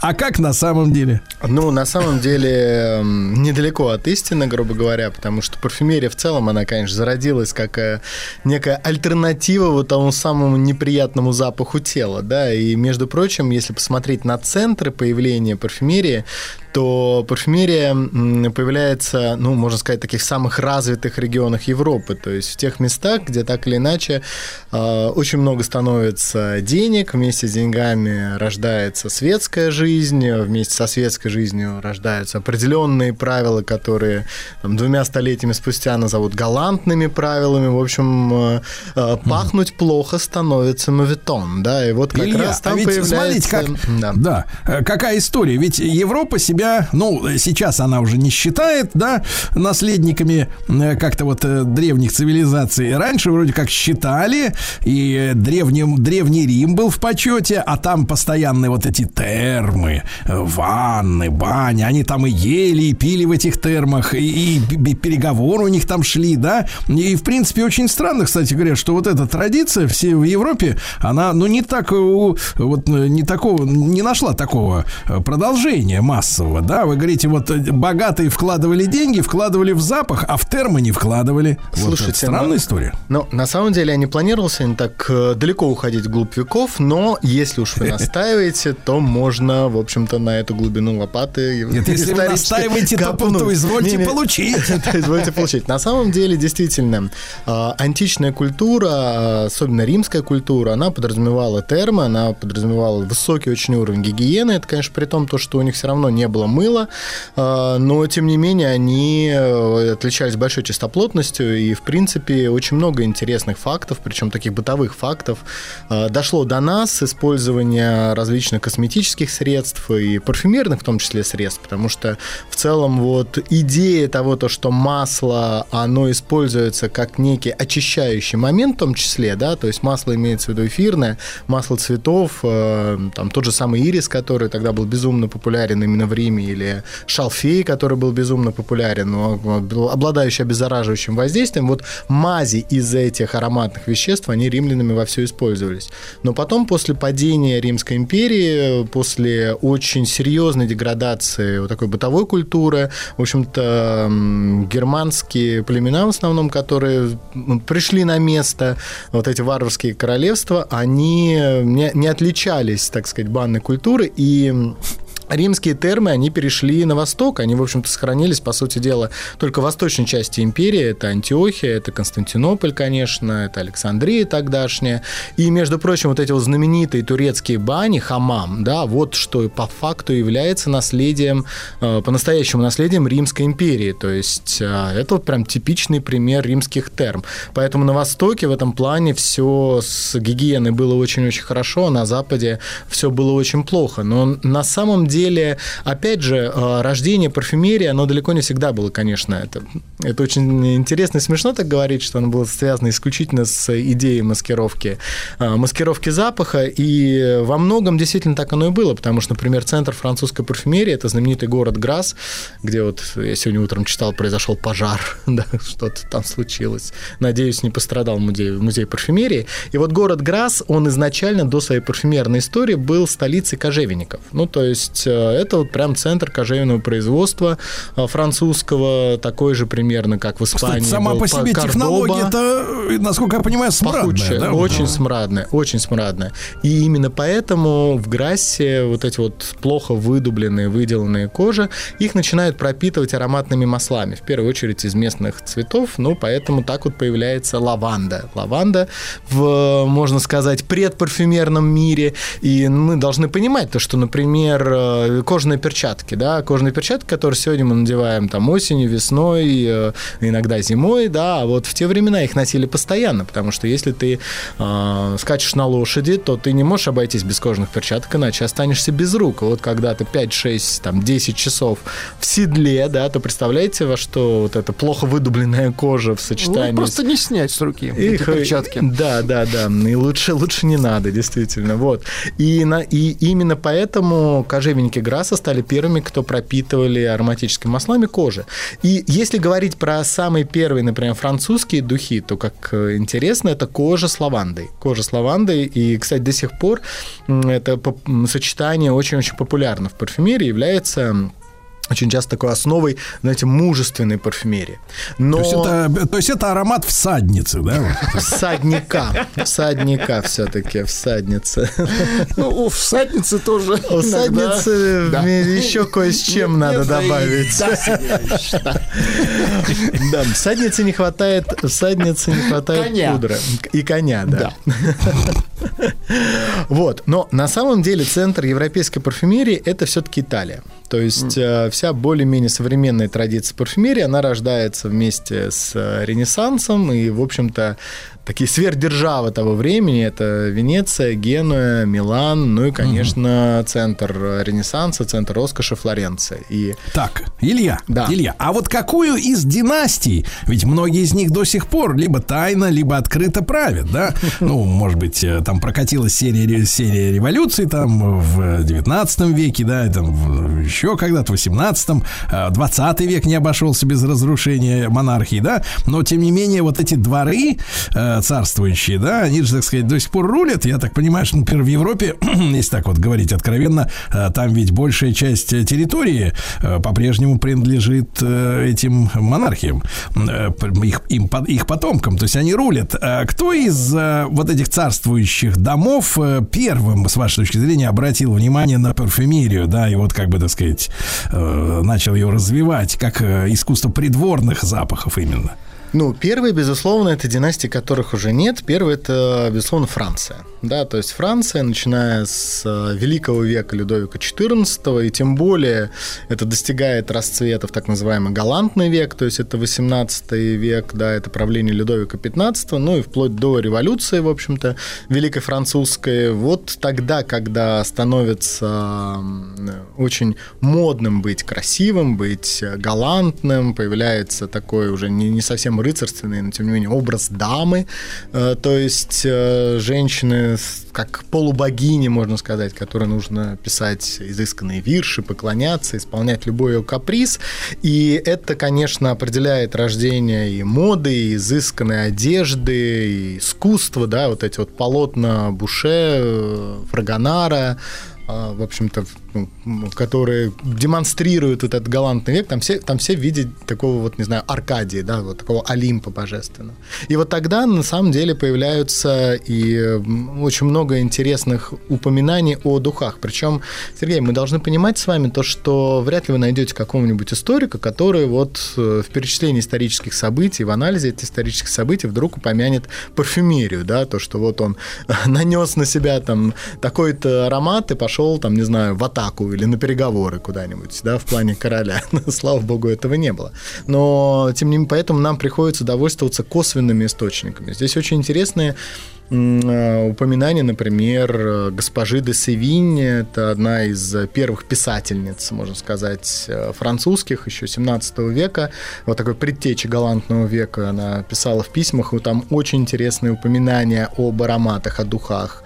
И, конечно, не в виде рецептов, а в виде реакции, в виде восприятия, да, она описывает духи, которые просто обязаны были царить разные в разных версальских залах, да, еще там Людовика XIV. А в 18 веке мы находим... То есть при переходе из зала в зал происходило пом- происходил помыв и нанесение новых Помыв, запахов. да, принесение. Помыв Слушайте, носа. а, ну, поскольку, поскольку времени, видимо, не хватит на конкретные воспоминания такого-то короля и таких-то ароматов, поэтому, может быть, продолжим эту идею. Но вот просто представьте себе парижский или там версальский салон того времени, да, то есть вот сидят значит, человек 50 дам, да, и рядом с ними с такое же количество мужчин, да, в общем, по стеночкам. Стоят, ждут, когда прикажут танцевать, в общем-то, да. И что делают эти дамы? Каждый, каждый из этих дам, будучи а, в драгоценностях, в вечерних платьях, заказала перед этим себе у парфюмеров а, определенные духи. Да, в общем-то, у них не было имен, это был просто вот духи на заказ, да, естественно,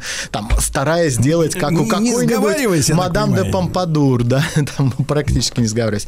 И дальше, что они делают? Они обливают платье этими духами. Ну, Именно платье. покрепче было, Да, да. да, да, да. И дальше берут веер. И вот начинают Маша. веером. так, вот так вот прям чем сильнее, тем мощнее. да, мужчин. распространяя свои духи по, по залу, по комнате. Поэтому, как это не смешно, наверное, было бы смешно. Э, не- Недалеко от истины сказать, что в зависимости от физической силы женщины, махающей От веером, площади зависела да. Площадь ее, площадь ее, в общем-то, распространения ароматов. На самом деле, действительно интересно. И многие как раз э, современные духи уходят корнями именно в это время, то есть 17-18 век. Ну, в частности, вот знаменитая тубероза, которая неоднократно уже упоминалась в наших с вами эфиром, э, эфирах, эм, который получил свой расцвет благодаря Марии Антуанетте, заказывающей какие-то совершенно невероятные э, количество этого масла туберозы. По сути дела, вся тубероза, все, все, все на юге Франции выращивали туберозу исключительно для, для Марии Антуанетты. Ну, то есть там с нескольких десятков там, тысяч гектаров Цистерна можно шла. получить максимум э, там несколько сотен грамм, а она это, в общем-то, за день могла использовать. Да, поэтому вот весь юг Франции работал э, на ее, на ее духи, на ее Ну, То есть аромат. Градообразующее предприятие. А, Вот тубероза, да, тубероза и лаванда это градообразующие предприятия для Грасса, для Антип, для Ниццы в каком-то смысле слова. То есть вот для сегодняшних, э, сегодняшних курортных регионов. Кстати, в те времена те же самые Ницца и Антибы, Канны, они принадлежали Италии, да, поэтому, э, как ни странно, юг Франции плюс север Италии, да, и вся, вся вот эта вот французская парфюмерия, она всегда франко, франко-итальянская. А как вы считаете, Илья, стоит вопрос о возвращении в родную гавань-то? Граца. А, да, ну, в смысле, он в Италии, в Вы не Италии. стесняйтесь так и говорить, давайте вернем. Ну, действительно, Да, зачем? вы, Илья, вы, Илья, не стесняйтесь. Вам можно все.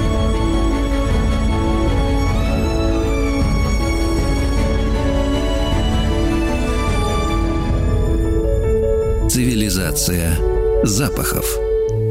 Итак, друзья мои, с нами Илья Волков, директор по развитию проекта парфюмерии и косметики «Молекул». Мы сегодня говорим о духах европейских монархий. Тема большая, но интересная, важная, да?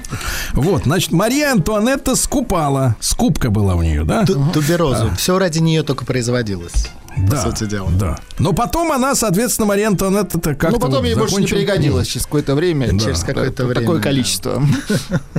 Но у нее появились прекрасные наследники, потому что следующий... Неужели Робеспьер? А, вот чуть-чуть позже, практически Робеспьер.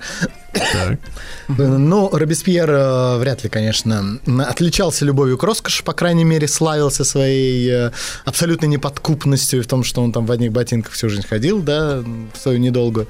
А дальше другие люди, Наполеон. Наполеон, Наполеон оказал огромное влияние вообще на развитие парфюмерии, и он, на самом деле, придал, на самом деле, парфюмерии вот такой прям монарший лоск, можно сказать. Но он это сделал не из желания покрасоваться, хотя, в принципе, современники, да и сам там Наполеон, и воспоминания, которые остались, говорят о том, то, что он был, а, э, ну, обладал очень чувствительным обонянием, да, Ага. и ценил, в общем-то, ароматы, духи, в частности, историю Жозефины, которую буквально он требовал, чтобы она пользовалась там определенными духами на основе, кстати, фиалкового корня. То есть, говорят, фиалки, это не совсем фиалка была, это был фиалковый корень, и аромат был очень, э, как мы говорим, пудровый. То есть, он э, напоминал э, что-то такое воздушное, как воздушный зефир. Вот. А сам Наполеон, э, он вел моду на одеколон.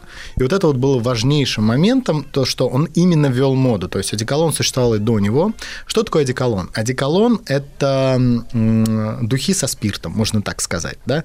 То есть если э, духи – это очень высокая концентрация самих ароматических веществ, то одеколон – это концентрация ароматических веществ относительно невысокая, а спирта много. И это означало то, что одеколон являлся идеальным гигиеническим средством. Поэтому Наполеон, в общем-то, он ввел правила, То традицию обтираться, да, вместо того, чтобы принимать душ. И вот теперь тот самый, та самая пахучая Европа, о которой мы так весело смеялись только что, да, вот она уходит немножко на второй план, потому что, по крайней мере, в высшем свете, и Наполеон начинает это вводить среди офицерства своей армии.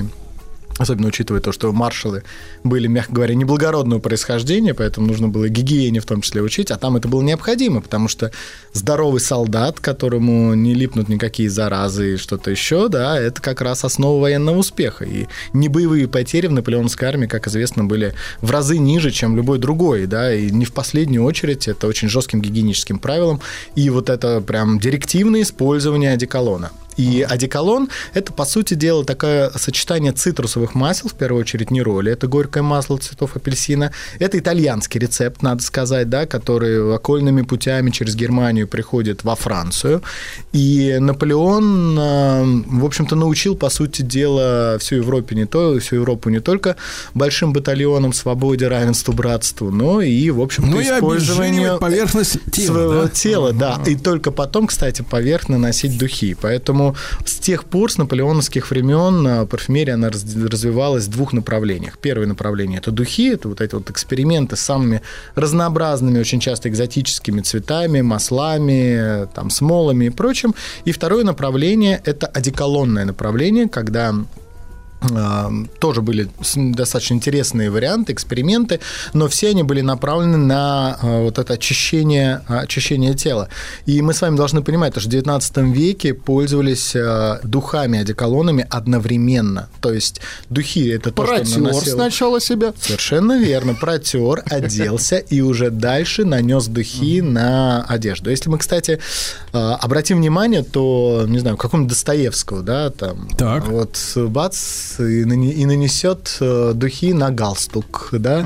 То есть мы можем посмотреть, о духах постоянно идут упоминания в литературе того времени, да. Вот до этого, в принципе, это не было так э, явно, а вот в 19 веке а, Действительно, очень-очень явно. И они не, ста- когда не становятся главными действующими лицами, духи, естественно, да, но они всегда где-то рядом. И они всегда определяют, ну, такой как завершающий этап щегольства, что ли, да, роскоши, да, и причем мы, как вот говорим, это касается не только женщин и не столько женщин, но духами в те времена одновременно пользовались и женщины, и мужчины, да, и духи в те времена и у женщин, и мужчин, грубо говоря, были, ну, как бы сказать, одни, да, то есть, э, То есть это не вот всегда сейчас один... повторение этого унисекса это та же история, да? Да, абсолютно та же. На самом деле разделение на мужские и женские это исключительно такой, знаете, рекламно-коммерческий трюк, чтобы вот вам было легче прийти в магазин, пойти направо купить женские, и пойти налево купить мужские. Ну или наоборот, да. Вот, поэтому можете выбирать пути. А изначально, конечно, этого нет. Э, Там есть компонент, есть духи, да, и все, да, в общем-то. Нравится, Илья, а вот э, хоть не хочется, чтобы тема э, ушла как бы не раскрытой. Вы упоминали вот римлян еще, да, которые как бы вот в термах-то плескались и маслом себя мазали, да? А вот, а мыла у них не было. А вот наше-то мыльце-то, оно когда появилось? Вот э, банное Когда там, оно что же мыло, да. ароматическое, оно с добавками тоже пахнет. Я вот всегда вот дегтярным как намоюсь, прям, ах, хорошо.